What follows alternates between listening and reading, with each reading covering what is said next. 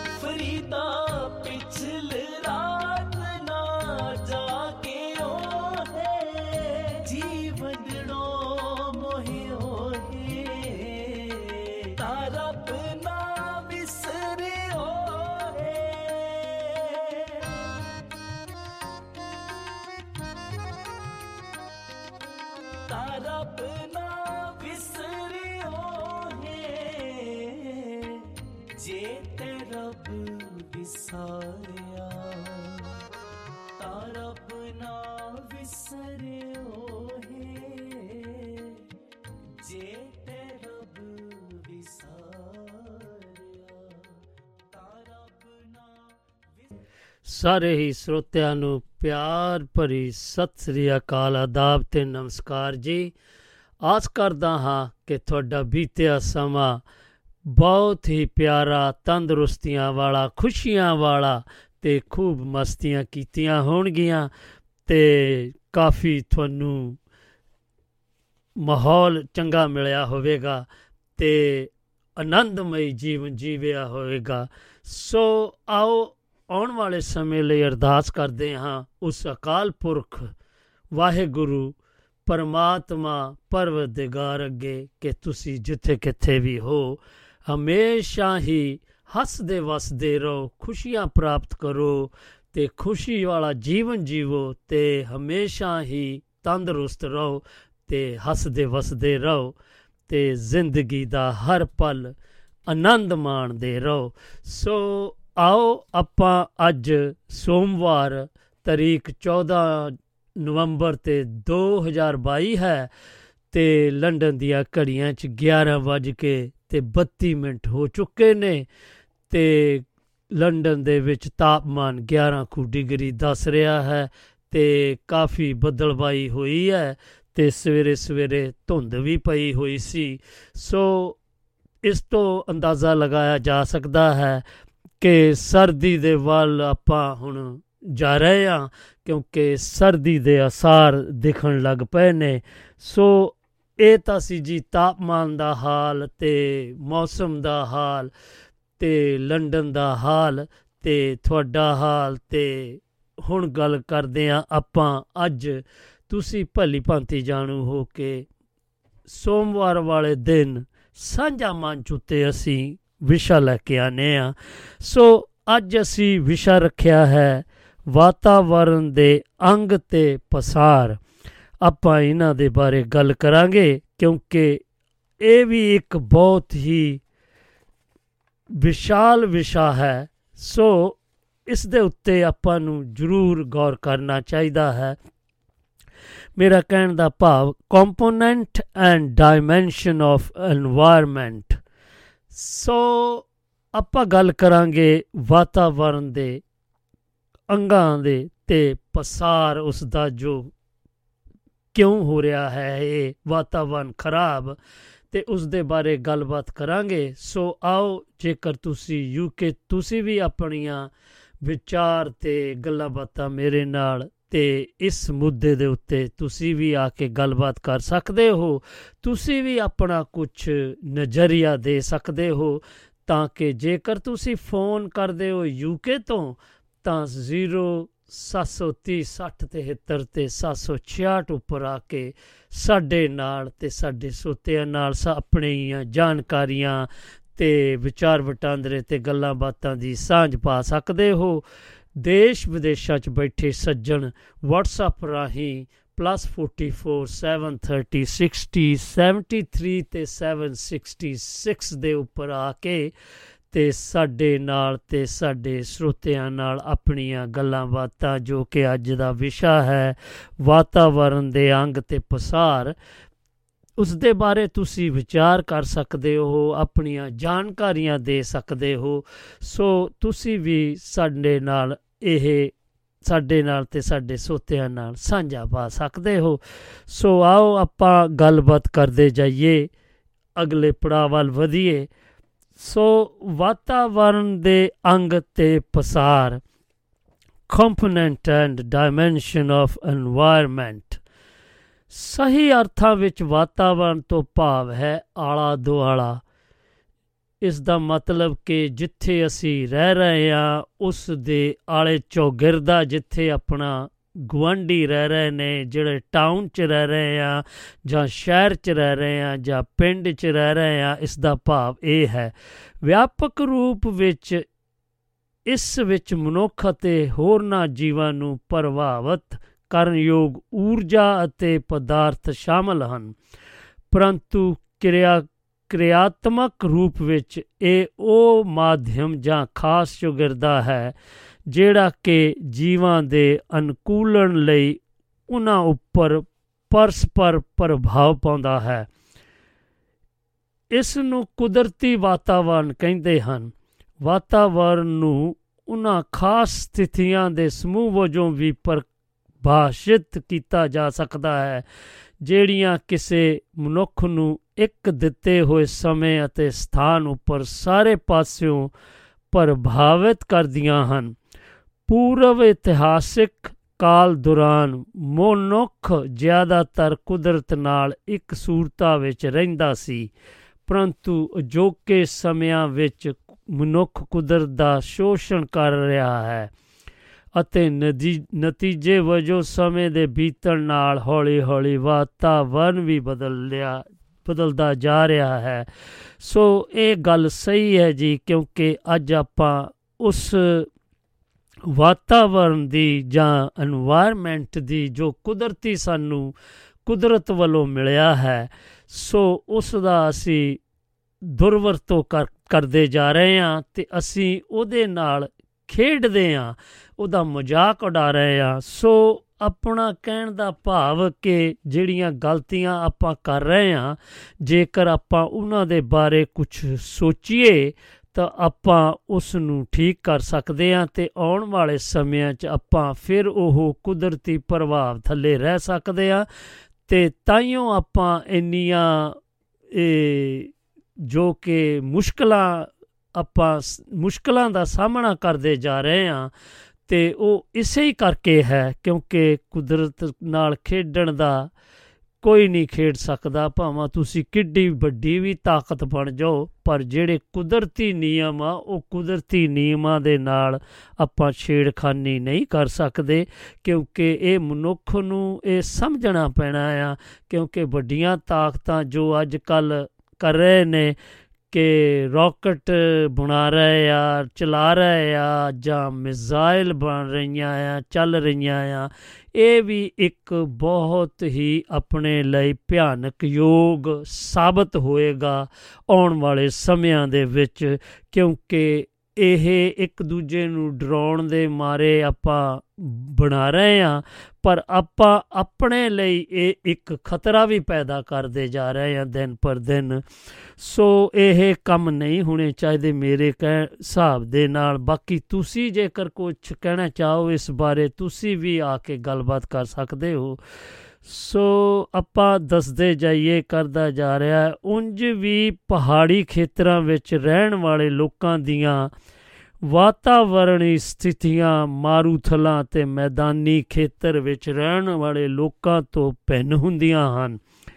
ਇਸ ਪ੍ਰਕਾਰ ਜਗ੍ਹਾ ਦੇ ਨਾਲ ਵਾਤਾਵਰਣ ਵੀ ਬਦਲ ਜਾਂਦਾ ਹੈ ਅਤੇ ਇਹ ਸਭ ਥਾਵਾਂ ਉੱਤੇ ਇੱਕੋ ਜਿਹਾ ਨਹੀਂ ਹੁੰਦਾ। ਹਾਂਜੀ, ਇਹ ਵਾਕਿਆ ਸਹੀ ਗੱਲ ਹੈ ਜੀ। ਜੋ ਪਹਾੜਾਂ 'ਚ ਲੋਕੀ ਰਹਿੰਦੇ ਆ, ਉਹਨਾਂ ਦੀ ਰਹਿਣੀ ਸਹਿਣੀ ਜਾਂ ਉਹਨਾਂ ਦਾ ਰਹਿਣਾ ਸਹਿਣਾ ਜਾਂ ਉਹਨਾਂ ਦਾ ਆਲਾ ਦੁਆਲਾ ਜਿਹੜਾ ਆ, ਉਹ ਜ਼ਿਆਦਾਤਰ ਹਰਿਆਲੀ ਦੇ ਵਿੱਚ ਹੁੰਦਾ ਹੈ ਤੇ ਉਹਨਾਂ ਦੀ ਰਹਿਣੀ ਬਹਿਣੀ ਵੀ ਉਸ ਹਿਸਾਬ ਨਾਲ ਬਣ ਜਾਂਦੀ ਹੈ। ਸੋ ਆਪਾਂ ਗੱਲ ਕਰਦੇ ਹਾਂ ਜਿੱਦਾਂ ਕਿ ਮਾਰੂਥਲ ਦੇ ਵਿੱਚ ਜਿਹੜੀਆਂ ਸਥਿਤੀਆਂ ਹੁੰਦੀਆਂ, ਉੱਥੇ ਫਿਰ ਉਹ ਆਪਣੇ ਹਿਸਾਬ ਨਾਲ ਰਹਿੰਦੇ ਆ, ਕਿਉਂਕਿ ਇਹ ਮਾਰੂਥਲ ਵੀ ਕੁਦਰਤੀ ਦੇਣ ਹੈ, ਕਿਉਂਕਿ ਜਿੱਥੇ ਮਨੁੱਖਤਾ ਜ਼ਿਆਦਾਤਰ ਦਰਖਤ ਕੱਟੀ ਜਾ ਰਹੇ ਆ, ਜਾਂ ਪਾਣੀ ਦੀ ਦੁਰਵਰਤੋਂ ਹੋ ਰਹੀ ਹੈ, ਜਾਂ ਕਹਿ ਲਓ ਕਿ ਉਸ ਨੂੰ ਸੰਭਾਲਿਆ ਨਹੀਂ ਜਾ ਸਕਦਾ, ਆਪਣੇ ਹੀ ਹਿਸਾਬ ਨਾਲ ਕਰੀ ਜਾ ਰਹੇ ਆ, ਕਿਉਂਕਿ ਇਹ ਨਹੀਂ ਦੇਖਿਆ ਜਾਂਦਾ ਕਿ ਇਹ ਆਪਾਂ ਨੂੰ ਇਸ ਦਾ ਕੀ ਨਤੀਜਾ ਮਿਲੇਗਾ। ਸੋ ਮੈਦਾਨੀ ਖੇਤਰਾਂ ਦੇ ਵਿੱਚ ਵੀ ਲੋਕੀ ਬਹੁਤ ਕੁਝ ਗਲਤੀਆਂ ਕਰਦੇ ਜਾ ਰਹੇ ਆ, ਜਿਵੇਂ ਕਿ ਫਸਲਾਂ ਨੂੰ ਬਾਅਦ ਵਿੱਚ ਅੱਗਾਂ ਲਾਣੀਆਂ, ਜੰਗਲ ਕੱਟਣੇ ਜੇ ਇੱਕ ਦਰਖਤ ਕੱਟਦੇ ਆ ਤਾਂ ਪ੍ਰਣ ਕਰੋ ਕਿ 2 ਜਾਂ 3 ਜਾਂ 4 ਜਾਂ 5 ਲਾਈਏ ਉਹਦੇ ਬਦਲੇ। ਪਰ ਆਪਾਂ ਇਹ ਬਾਰੇ ਸੋਚਦੇ ਹੀ ਨਹੀਂ, ਕਿਉਂਕਿ ਇਹ ਜੋ ਆਪਾਂ ਗੱਲਬਾਤ ਕਰ ਰਹੇ ਆ, ਆਪਾਂ ਤੇ ਅਗਲੇ ਪੜਾਅ ਵਿੱਚ ਵੱਧਦੇ ਆ, ਕਹਿ ਰਹੇ ਨੇ ਕਿ ਵਾਤਾਵਰਣ ਦੇ ਅੰਗ ਕੰਪੋਨੈਂਟ ਆਫ এনवायरमेंट ਵਾਤਾਵਰਣ ਦੇ ਅੰਗਾਂ ਨੂੰ ਦੋ ਸ਼੍ਰੇਣੀਆਂ ਵਿੱਚ ਵੰਡਿਆ ਜਾ ਸਕਦਾ ਹੈ। ਇਹ ਅਜੈਵਿਕ ਅੰਗ, ਐਬੀਓਟਿਕ ਕੰਪੋਨੈਂਟ ਇਹ ਨਿਰਜੀਵ ਅੰਗ ਹਨ। ਇਹਨਾਂ ਵਿੱਚ ਜਲਵਾਯੂ ਕਾਰਕ ਜਿਵੇਂ ਕਿ ਊਰਜਾ, ਵਰਖਾ, ਬਾਰਿਸ਼, ਬਰਸਾਤਾਂ, ਸੂਰਜੀ ਕਿਰਨਾਂ ਤਾਪਮਾਨ, ਵਾਯੂ ਅਤੇ ਜਲ ਤਰੰਗਾਂ ਰਸਾਇਣ ਕਾਰਕ ਜਿਵੇਂ ਕਿ ਆਕਸੀਜਨ, ਕਾਰਬਨ ਡਾਈਆਕਸਾਈਡ ਤੇਜ਼ਾਬੀਪਨ, ਖਾਰਾਪਨ, ਪੌਦਿਆਂ ਦੇ ਅਕਾਰਬਨਿਕ ਪੋਸ਼ਕ ਤੱਤ ਅਤੇ ਭੌਤਿਕ ਕਾਰਕ ਜਿਵੇਂ ਭੂਮੀ, ਹਵਾ, ਪ੍ਰਕਾਸ਼ ਅਤੇ ਭੂ ਚੁੰਬਕਤਾ ਸ਼ਾਮਲ ਹਨ। ਭਾਵੇਂ ਕਿ ਇਹ ਅੰਗ ਨਿਰਜੀਵ ਹਨ, ਪਰੰਤੂ ਫਿਰ ਵੀ ਇਹ ਸਾਰੇ ਅੰਗ ਮਨੁੱਖ ਅਤੇ ਹੋਰਨਾਂ ਜੀਵਾਂ ਦੇ ਲਈ ਬਹੁਤ ਜ਼ਰੂਰੀ ਹਨ। ਹਾਂਜੀ, ਇਹ ਜ਼ਰੂਰੀ ਹੈ ਜੀ, ਤੁਸੀਂ ਵੀ ਜਾਣਦੇ ਹੋ ਕਿ ਆਪਾਂ ਨੂੰ ਬਰਸਾਤ ਵੀ ਚਾਹੀਦੀ ਆ, ਆਪਾਂ ਨੂੰ ਗਰਮੀ ਵੀ ਚਾਹੀਦੀ ਆ, ਆਪਾਂ ਨੂੰ ਸਰਦੀ ਵੀ ਚਾਹੀਦੀ ਆ, ਆਪਾਂ ਨੂੰ ਸੂਰਜ ਦੀਆਂ ਕਿਰਨਾਂ ਵੀ ਚਾਹੀਦੀਆਂ ਆ, ਤਾਪਮਾਨ ਵੀ ਬਦਲਦਾ ਚਾਹੀਦਾ ਆ ਆਪਾਂ ਨੂੰ, ਕਿਉਂਕਿ ਜਦੋਂ ਸਰਦੀ ਆ ਜਾਂਦੀ ਆ ਤੇ ਆਪਾਂ ਚੀਕਾਂ ਮਾਰਦੇ ਆ ਬਈ ਠੰਡ ਬਹੁਤ ਲੱਗਦੀ ਆ ਬਈ ਤਾਪਮਾਨ ਹਾਈ ਹੋ ਜਵੇ ਜਾਂ ਉੱਪਰ ਵੱਧ ਜਾਵੇ ਤਾਂ ਕਿ ਆਪਾਂ ਸਰਦੀ ਨਾ ਫੀਲ, ਜੇ ਗਰਮੀਆਂ ਨੂੰ ਜ਼ਿਆਦਾ ਵੱਧ ਜਾਂਦਾ ਤੇ ਆਪਾਂ ਫਿਰ ਚੀਕਾਂ ਮਾਰਦੇ ਆ ਕਿ ਬਈ ਤਾਪਮਾਨ ਥੱਲੇ ਆ ਜਵੇ ਥੋੜੀ ਜੀ ਸਾਨੂੰ ਵੀ ਇਹ ਠਹਿਰਾਓ ਆ ਜਵੇ ਬਦਲਾਅ ਆ ਜਵੇ ਤਾਪਮਾਨ ਦੇ ਵਿੱਚ ਤਾਂ ਕਿ ਅਸੀਂ ਗਰਮੀ ਨਾ ਮਹਿਸੂਸ ਕਰੀਏ। ਤੇ ਵਾਯੂ ਵੀ ਆਪਾਂ ਨੂੰ ਸਾਫ਼ ਚਾਹੀਦੀ ਆ ਕਿਉਂਕਿ ਵਾਯੂ ਜਿਹੜਾ ਹਵਾ ਨੂੰ ਕਹਿੰਦੇ ਆ, ਜੋ ਕਿ ਸਾਫ਼ ਹੀ ਚਾਹੀਦੀ ਆ ਹਮੇਸ਼ਾ, ਕਿਉਂਕਿ ਆਪਾਂ ਇਹ ਸਾਹ ਲੈਨੇ ਆ ਤਾਂ ਆਪਾਂ ਜੀਵਤ ਰਹਿੰਨੇ ਆ।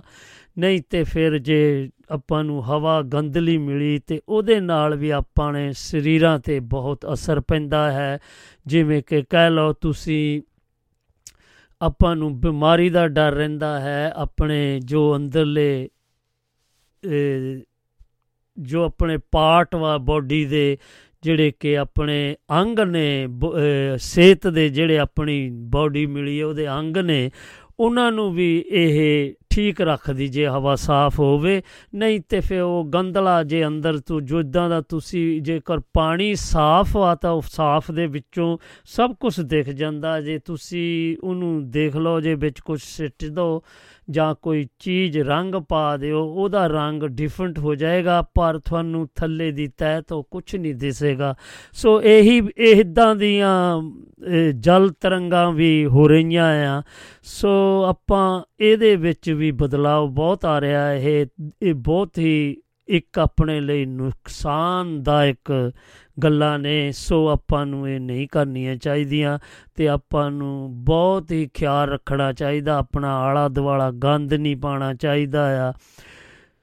ਤੇ ਇਹੋ ਜਿਹੀਆਂ ਜਿੱਦਾਂ ਕਿ ਤੇਜ਼ਾਬੀਪਨ ਪਾਣੀ ਦੇ ਵਿੱਚ ਆ ਰਿਹਾ ਹੈ ਕਿਉਂਕਿ ਇਹਦੇ ਨਾਲ ਗੰਦਲੀਆਂ ਚੀਜ਼ਾਂ ਰਲਦੀਆਂ ਜਾ ਰਹੀਆਂ ਨੇ, ਜਿਵੇਂ ਕਿ ਬਹੁਤ ਹੀ ਆਪਣੇ ਇਹ ਜਿੱਦਾਂ, ਇਹ ਸਿੰਚਾਈ ਲਈ ਪਾਣੀ ਜਿਹੜਾ ਪਾ ਰਹੇ ਆ ਆਪਾਂ, ਉਹ ਵੀ ਜੇ ਆਪਾਂ ਨੂੰ ਗੰਦਲਾ ਜਾਂ ਤੇਜ਼ਾਬੀਪਨ ਜਾਂ ਖਾਰਾਪਨ ਹੋਏਗਾ ਤੇ ਉਹ ਵੀ ਨੁਕਸਾਨ ਕਰੇਗਾ ਆਪਣੇ ਪੌਦਿਆਂ ਨੂੰ ਜਾਂ ਆਪਣੀ ਫਸਲ ਨੂੰ, ਜਿਹਦੇ ਨੁਕਸਾਨ ਨਾਲ ਉਹ ਜਿਹੜਾ ਉਹ ਤੱਤ ਆ ਉਹ ਉਹਦੇ ਵਿੱਚ ਚਲੇ ਜਾਂਦੇ ਨੇ ਤੇ ਉਹ ਆਪਣੇ ਪੌਦੇ ਜਾਂ ਫਸਲ ਵੀ ਉਹ ਨੂੰ ਲੈ ਲੈਂਦੀ ਆ।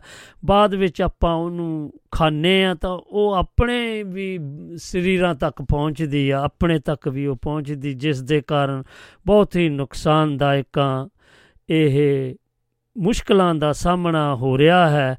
ਸੋ ਇਹ ਪੌਦਿਆਂ ਨੂੰ ਵੀ ਖਰਾਬ ਕਰਨ ਦੇ ਬਜਾਏ ਇਹ ਸਰੀਰ, ਸਰੀਰਾਂ ਨੂੰ ਵੀ ਖਤਮ ਕਰਦੀ ਜਾ ਰਹੀ ਹੈ।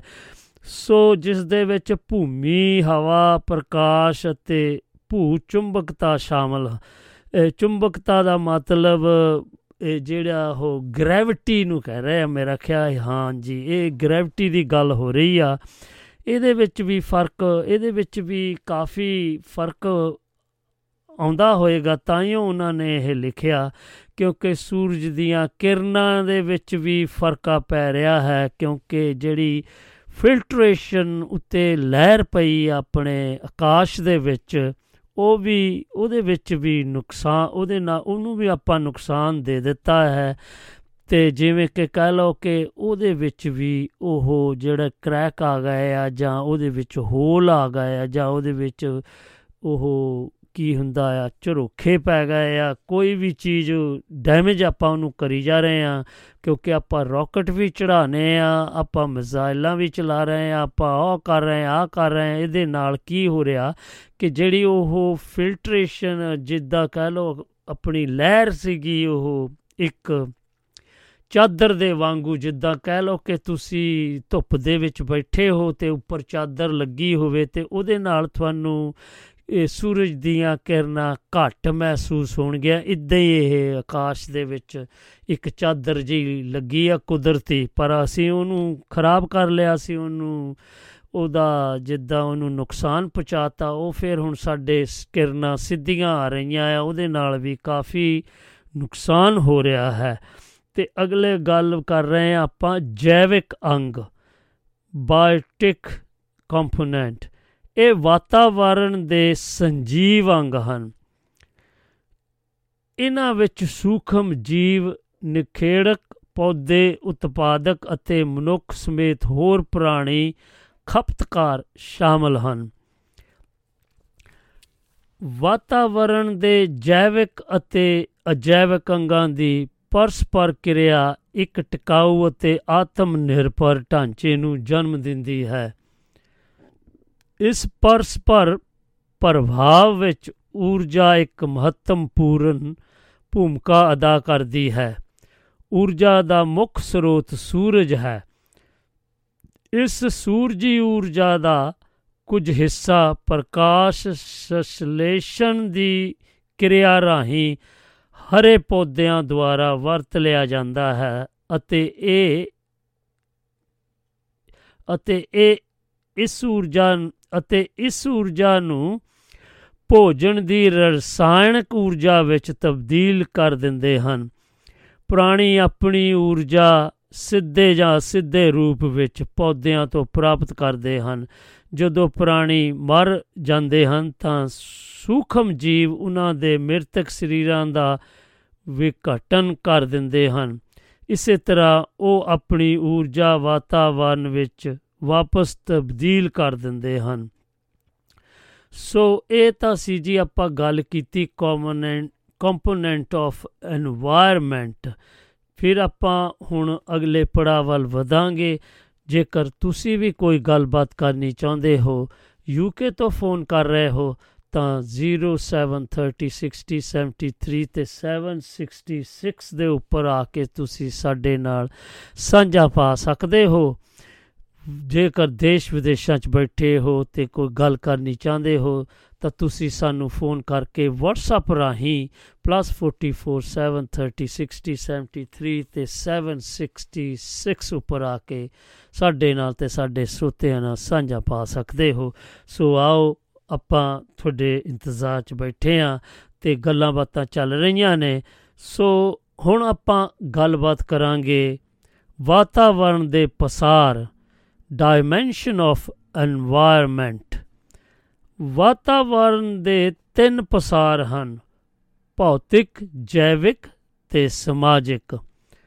ਭੌਤਿਕ ਵਾਤਾਵਰਣ ਭੌਤਿਕ ਵਾਤਾਵਰਣ ਦੇ ਤਿੰਨ ਮੁੱਖ ਭੌਤਿਕ ਅੰਗ ਇਹ ਹਨ, ਵਾਯੂਮੰਡਲ ਐਟਮੋਸਫੀਅਰ ਜਲ ਮੰਡਲ ਹਾਈਡਰੋਸਫੀਅਰ ਤੇ ਅਤੇ ਥਲ ਮੰਡਲ ਲਿਥੋਸਫੀਅਰ।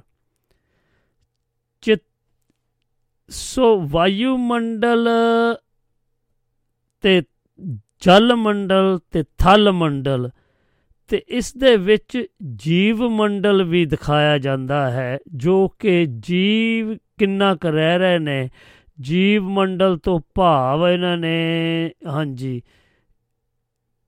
ਜੀਵ ਮੰਡਲ ਤੋਂ ਵਾਯੂ ਮੰਡਲ ਧਰਤੀ ਦੇ ਆਲੇ ਦੁਆਲੇ ਪਰਸ ਪਸਰਿਆ, ਉਹ ਗਿਲਾਫ ਜਾਂ ਉਛਾੜ ਹੈ, ਜਿਸ ਵਿੱਚ ਆਕਸੀਜਨ ਅਤੇ ਕਾਰਬਨ ਡਾਈਆਕਸਾਈਡ ਜਿਹੀਆਂ ਜੀਵਨ ਰੱਖਿਅਕ ਗੈਸਾਂ ਮੌਜੂਦ ਹਨ। ਇਹ ਆਪਾਂ ਜੀਵ ਮੰਡਲ ਬਾਰੇ ਜਿਹੜੀ ਗੱਲ ਕਰ ਰਹੇ ਸੀਗੇ ਉਸ ਦੇ ਬਾਰੇ ਦੱਸ ਰਹੇ ਆ।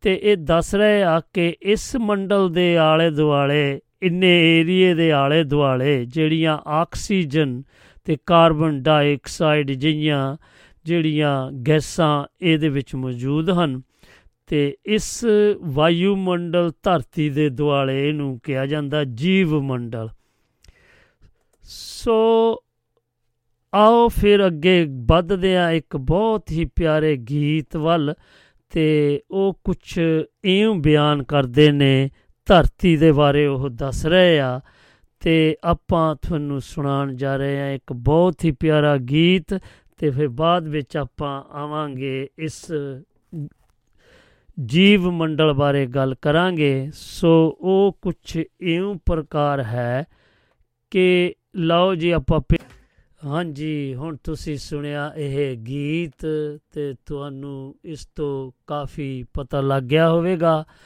ਕਿ ਇਸ ਗੀਤ ਦੇ ਵਿੱਚ ਜੋ ਦੱਸਿਆ ਗਿਆ ਹੈ, ਵਾਕਿਆ ਬਈ ਉਹਦੇ ਹਿਸਾਬ ਨਾਲ ਆਪਾਂ ਬਹੁਤ ਗਲਤ ਕੰਮ ਕਰਦੇ ਜਾ ਰਹੇ ਹਾਂ ਦਿਨ ਪਰ ਦਿਨ, ਕਿਉਂਕਿ ਇਹ ਧਰਤੀ ਹੈ ਜੋ ਇੱਕ ਆਪਾਂ ਨੂੰ ਉਹ ਨੇਚਰ ਨੇ ਜੋ ਕੁਦਰਤੀ ਆਪਾਂ ਨੂੰ ਇਹ ਮਿਲੀ ਆ, ਉਹਦੇ ਕਰਕੇ ਆਪਾਂ ਉਹਨੂੰ ਇੰਨਾ ਨੁਕਸਾਨ ਪਹੁੰਚਾ ਰਹੇ ਆ ਦਿਨ ਪਰ ਦਿਨ। ਸੋ ਮੈਂ ਆਪਾਂ ਫਿਰ ਉਸ ਪੜਾਅ ਵੱਲ ਵੱਧਦੇ ਆ ਤੇ ਆਪਾਂ ਨੂੰ, ਤੁਹਾਨੂੰ ਦੱਸਦੇ ਜਾਈਏ ਕਿ ਇਹ ਬਹੁਤ ਹੀ ਇੱਕ ਨਿਆਰਾ ਹੈ ਇਹ ਮੁੱਦਾ ਤੇ ਆਪਾਂ ਨੂੰ ਵੀ ਇਹਦੇ ਬਾਰੇ ਬਹੁਤ ਸੋਚ ਸਮਝ ਨਾਲ ਇਹ ਗੱਲਬਾਤ ਕਰਨੀ ਚਾਹੀਦੀ ਆ। ਕਿਉਂਕਿ ਜੇਕਰ ਤੁਸੀਂ ਵੀ ਇਸ ਦੇ ਬਾਰੇ ਸੋਚੋਗੇ ਤੇ ਮੈਂ ਵੀ ਸੋਚੂਗਾ, ਤੁਸੀਂ ਵੀ ਸੋਚੋ।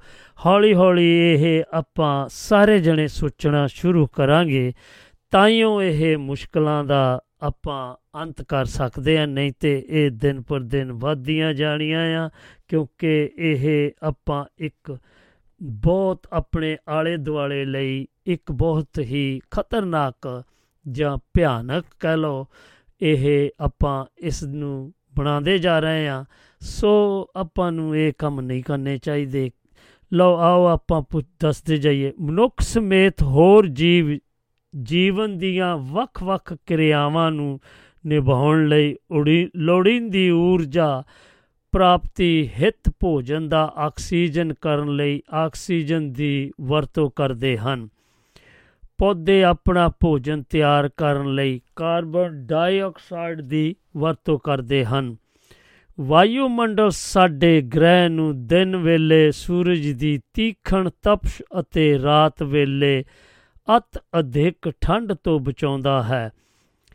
ਇਸ ਪ੍ਰਕਾਰ ਇਹ ਇੱਕ ਗ੍ਰੀਨ ਹਾਊਸ ਵਜੋਂ ਕੰਮ ਕਰਦਾ ਹੈ। ਇਹ ਜਲ ਵਾਪਸ, ਵਾਸ਼ਪਾਂ ਤੋਂ ਇਹ ਭੰਡਾਰ ਵਜੋਂ ਵੀ ਕੰਮ ਕਰਦਾ ਹੈ ਜੋ ਕਿ ਵਰਖਾ ਦਾ ਕਾਰਨ ਬਣਦੇ ਹਨ।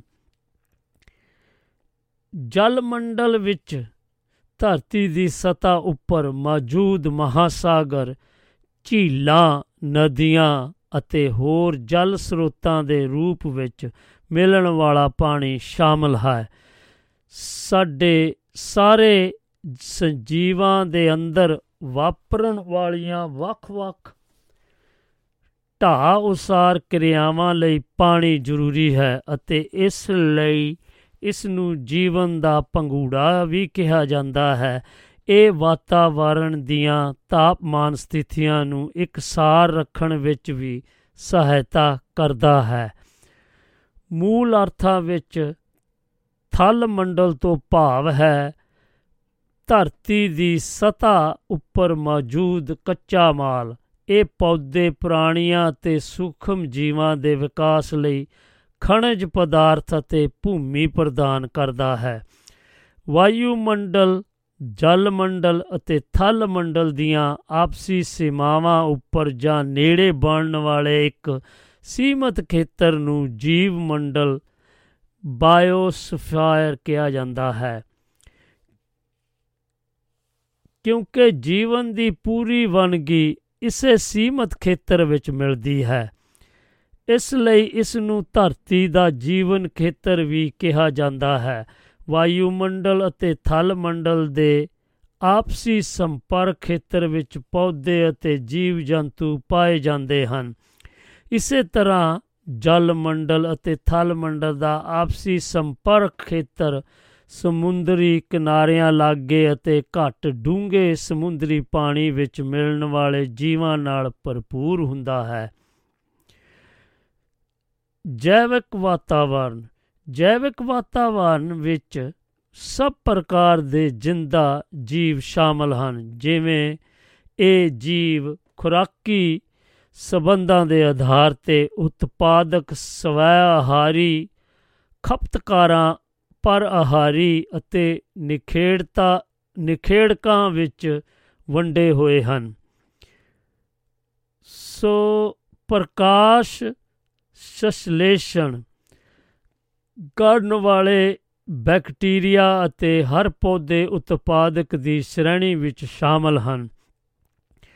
ਕਿਉਂਕਿ ਇਹ ਪ੍ਰਕਾਸ਼ ਸੰਸ਼ਲੇਸ਼ਣ ਦੀ ਕਿਰਿਆ ਦੁਆਰਾ ਪਾਣੀ ਖਣਜ ਪਦਾਰਥਾਂ, ਕਾਰਬਨ ਡਾਈਆਕਸਾਈਡ ਅਤੇ ਸੂਰਜ ਦੀ ਰੋਸ਼ਨੀ ਤੋਂ ਆਪਣਾ ਜਟਿਲ ਕਾਰਬਨ ਭੋਜਨ, ਕਾਰਬੈਨਿਕ ਭੋਜਨ ਤਿਆਰ ਕਰਦੇ ਹਨ। ਇਹ ਸਾਰੇ ਜੈਵਿਕ ਵਾਤਾਵਰਣ ਨੂੰ ਭੋਜਨ ਪ੍ਰਦਾਨ ਕਰਨ ਦਾ ਕੰਮ ਕਰਦੇ ਹਨ।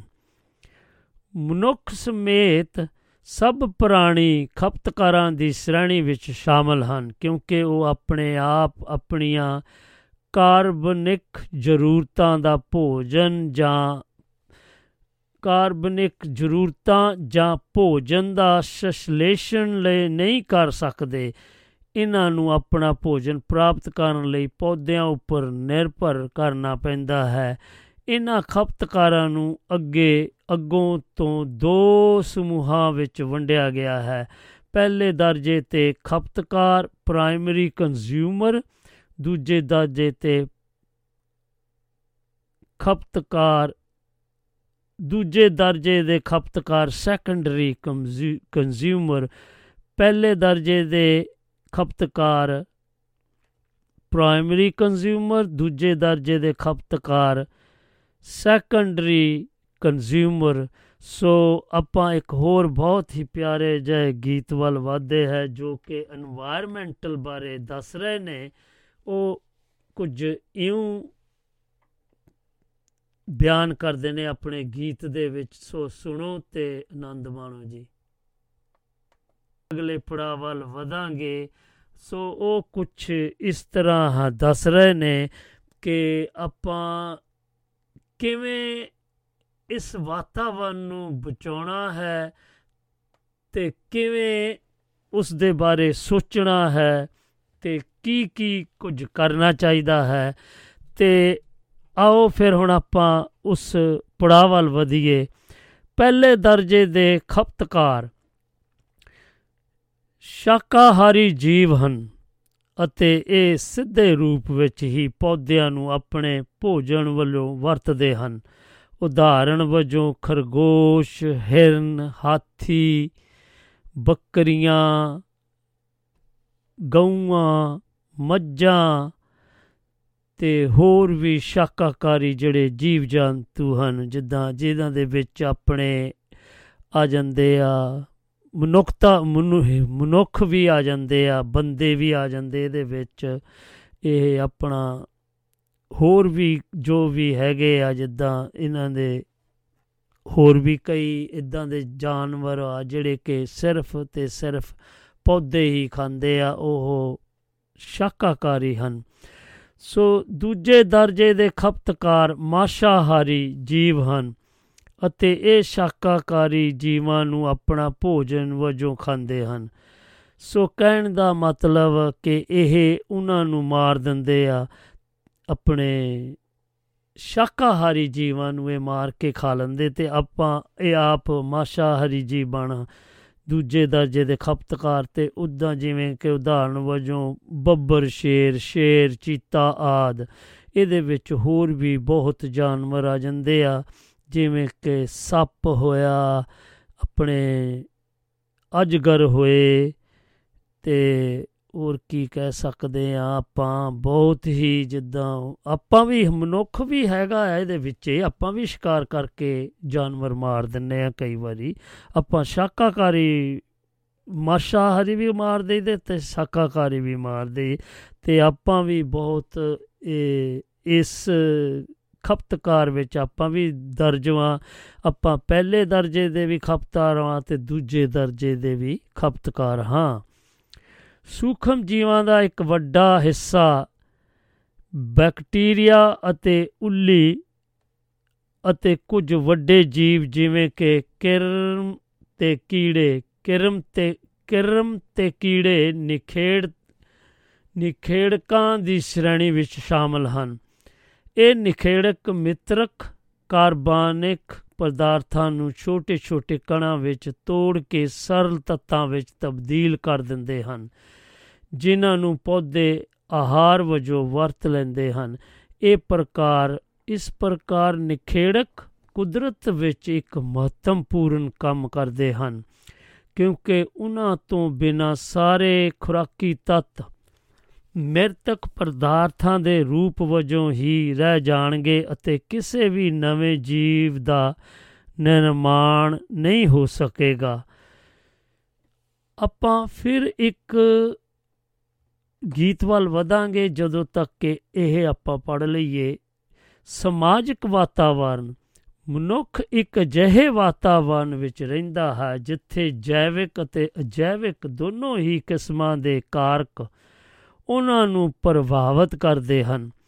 ਸਭ ਜੀਵਾਂ ਤੋਂ ਬੁੱਧੀਮਾਨ ਸਮਝਾਂ ਸਭ ਜੀਵਾਂ ਤੋਂ ਬੁੱਧੀਮਾਨ ਸਮਝਦੇ ਜਾਂਦੇ ਮਨੁੱਖ ਨੇ ਅਨੇਕਾਂ ਢੰਗਾਂ ਨਾਲ ਆਪਣੇ ਆਪ ਨੂੰ ਇਹਨਾਂ ਕਾਰਕਾਂ ਅਨੁਸਾਰ ਢਾਲਿਆ ਹੈ। ਹਾਂਜੀ, ਆਪਣੇ, ਇੱਥੇ ਮੈਂ ਗੱਲ ਕਰਦਾ ਜਾਵਾਂ ਕਿ ਆਪਾਂ ਸਭ ਢਾਲ ਲਿਆ ਆਪਣੇ ਇਹਨੂੰ ਬੁੱਧੀਮਾਨਤਾ ਕਿਹਾ ਜਾਂਦਾ ਆ, ਜੀਵ ਨੂੰ ਜਿਹੜਾ ਕਿ ਮਨੁੱਖ ਖਾਂਦਾ ਆ, ਤੇ ਇਹਨੂੰ ਬੁੱਧੀਮਾਨਤਾ ਸਮਝਦੇ ਆ, ਪਰ ਇਹ ਕਈ ਗੱਲਾਂ 'ਚ ਬਹੁਤ ਜਿੱਦਾਂ ਕਹ ਲੋ ਕਿ ਇਹਨੂੰ ਬੁੱਧ ਨਹੀਂ, ਉਨੀ ਜਿੰਨੀ ਕਿ ਇਹਨੂੰ ਵਰਤਣੀ ਚਾਹੀਦੀ ਆਪਣੀ ਬੁੱਧ, ਜਿਵੇਂ ਕਹ ਲੋ ਕਿ ਇਹ ਚਲਾਕੀ ਦੇ ਰੂਪ ਦੇ ਵਿੱਚ ਸਿਰਫ ਤੇ ਸਿਰਫ ਧਨ ਕਮਾਉਣ ਦੇ ਤੇ ਸ਼ੋਹਰਤ ਕਮਾਉਣ ਲਈ ਇਹ ਵੱਡੀਆਂ ਵੱਡੀਆਂ ਤਾਕਤਾਂ, ਤਾਕਤ ਆਪਣੇ ਆਪ ਨੂੰ ਵੱਡਾ ਤਾਕਤਵਰ ਬਣਨ ਦੀ ਖਾਤਰ ਇਹ ਕੁਝ ਗਲਤ ਕੰਮ ਵੀ ਕਰਦੇ ਜਾ ਰਹੇ ਨੇ। ਸੋ ਇਹਨਾਂ ਨੂੰ ਆਪਾਂ ਬੁੱਧੀਮਾਨ ਦੇ ਨਾਲ ਨਾਲ ਇਹਨਾਂ ਦੀਆਂ ਗਲਤੀਆਂ ਨੂੰ ਵੀ ਆਪਾਂ ਨੂੰ ਫੜਨਾ ਚਾਹੀਦਾ ਹੈ ਤਾਂ ਕਿ ਇਹ ਲੋਕਾਂ ਨੂੰ, ਇਹ ਜਿੱਥੇ ਆਪਾਂ ਇਸ ਬ੍ਰਹਮੰਡਲ ਦੇ ਵਿੱਚ ਰਹਿ ਰਹੇ ਹਾਂ ਉਸ ਨੂੰ ਆਪਾਂ ਹੋਰ ਗੰਦਾ ਨਾ ਕਰੀਏ।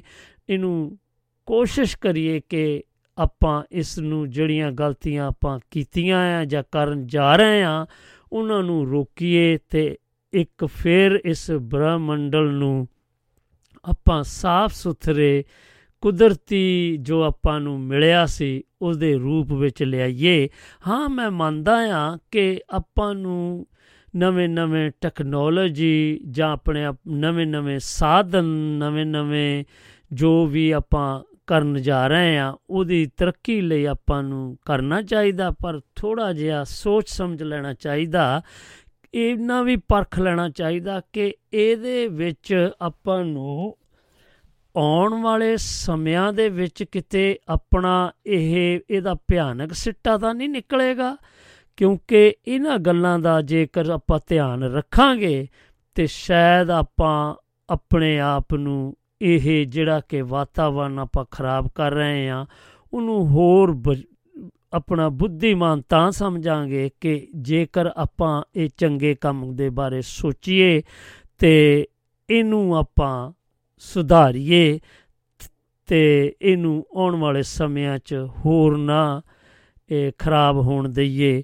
ਸੋ ਆਪਾਂ ਅੱਗੇ ਵੱਧਦੇ ਆਂ ਧਰਤੀ ਉੱਪਰ ਆਪਣੇ ਆਗਮਨ ਤੋਂ ਬਾਅਦ ਉਸਨੇ ਆਪਣੇ ਭੋਜਨ ਦੇ ਰੇਸ਼ੇ ਦੀਆਂ ਲੋੜਾਂ ਪੂਰੀਆਂ ਕਰਨ ਲਈ ਖੇਤੀਬਾੜੀ ਵਿੱਚ ਇੱਕ ਕ੍ਰਾਂਤੀ ਲਿਆਂਦੀ। ਉਹ ਪਹਾੜੀ ਢਲਾਣ ਨੂੰ ਪੌੜੀਦਾਰ ਖੇਤੀ, ਜਿਵੇਂ ਕਿ ਟੈਰੇਸ ਫਾਰਮਿੰਗ ਰਾਹੀਂ ਵਾਹੀਯੋਗ ਬਣਾਉਣ ਦੇ ਤਰੀਕੇ ਵਿਕਸਿਤ ਕਰ ਚੁੱਕਾ ਹੈ।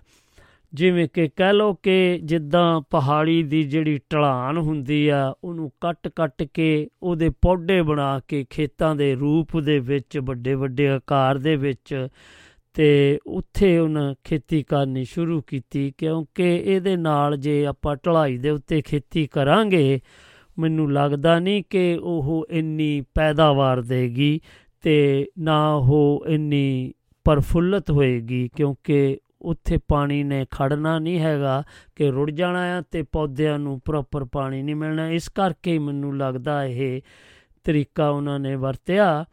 ਸੋ ਤੇਜ ਵਗਦੀਆਂ ਨਦੀਆਂ ਉੱਪਰ ਬੰਨਾਂ ਦੀ ਉਸਾਰੀ ਕਰਕੇ ਬਿਜਲੀ ਪੈਦਾ ਕੀਤੀ ਹੈ, ਜੋ ਉਦਯੋਗਾਂ ਨੂੰ ਚਲਾਉਣ ਲਈ ਵਰਤੀ ਜਾ ਰਹੀ ਹੈ। ਹਾਂਜੀ, ਡੈਮ ਬਣਾ ਦਿੱਤੇ, ਪਾਣੀ ਨੂੰ ਇਕੱਠਾ ਕਰ ਦਿੱਤਾ ਵੱਡੀਆਂ ਵੱਡੀਆਂ ਨਦੀਆਂ ਦੇ ਉੱਤੇ ਡੈਮ ਬਣਾ ਦਿੱਤੇ, ਪਾਣੀ ਇਕੱਠਾ ਕਰਕੇ ਤਾਂ ਕਿ ਉਹਨੂੰ ਉਚਾਈ ਦੇ ਉੱਤੋਂ ਸਿੱਟ ਕੇ ਤੇ ਉਹ ਜਿਹੜੇ ਉਹ ਜਨਰੇਟਰ ਚਲਾਏ ਜਾਂਦੇ ਆ, ਉਹਦੇ ਨਾਲ ਫਿਰ ਇਹ ਬਿਜਲੀ ਬਣਾ ਕੇ ਤੇ ਇਹਨੂੰ ਉਹ ਡਿਸਟ੍ਰੀਬਿਊਟ ਜਿੱਦਾਂ ਕਹ ਲਓ ਕਿ ਵੰਡੀ ਜਾਂਦੀ ਆ ਸ਼ਹਿਰਾਂ ਦੇ ਵਿੱਚ ਇੱਕ ਥਾਂ ਤੋਂ ਦੂਜੇ ਥਾਂ ਤੱਕ ਜਾਂ ਪਿੰਡਾਂ ਤੱਕ ਪਹੁੰਚਾਈ ਗਈ। ਜਿਸ ਦੇ ਨਾਲ ਕੁਝ ਇਹ ਇੱਕ ਬਹੁਤ ਹੀ ਵੱਡੀ ਕ੍ਰਾਂਤੀ ਵੀ ਆਈ ਜਿਸ ਦੇ ਨਾਲ ਛੋਟ ਛੋਟੀਆਂ ਨਹਿਰਾਂ ਦੇ ਵਿੱਚ ਵੀ ਫਿਰ ਇਹ ਪਾਣੀ ਗਿਆ ਹੌਲੀ ਹੌਲੀ ਤੇ ਉੱਥੋਂ ਵੀ ਇਹ ਸਿੰਚਾਈ ਦੇ ਸਾਧਨ ਬਣੇ ਸੀ ਤੇ ਬਿਜਲੀ ਦੀ ਵੀ, ਬਿਜਲੀ ਦੀ ਵੀ ਜਿੱਦਾਂ ਕਹ ਲਓ ਕਿ ਇਨਵੈਂਸ਼ਨ ਹੋ ਗਈ ਤੇ ਉਹ ਵੀ ਦੇਖਣ ਨੂੰ ਮਿਲ ਗਈ ਲੋਕਾਂ ਨੂੰ। ਤੇ ਜਿਸ ਦੇ ਨਾਲ ਬੱਤੀਆਂ ਵੀ ਜਗ ਗਈਆਂ, ਰੋਸ਼ਨੀ ਹੋ ਗਈ ਤੇ ਕਾਫੀ ਹੋਰ ਵੀ ਪਦਾਰਥਾਂ ਵਿੱਚ ਇਹਨੂੰ ਵਰਤਿਆ ਗਿਆ।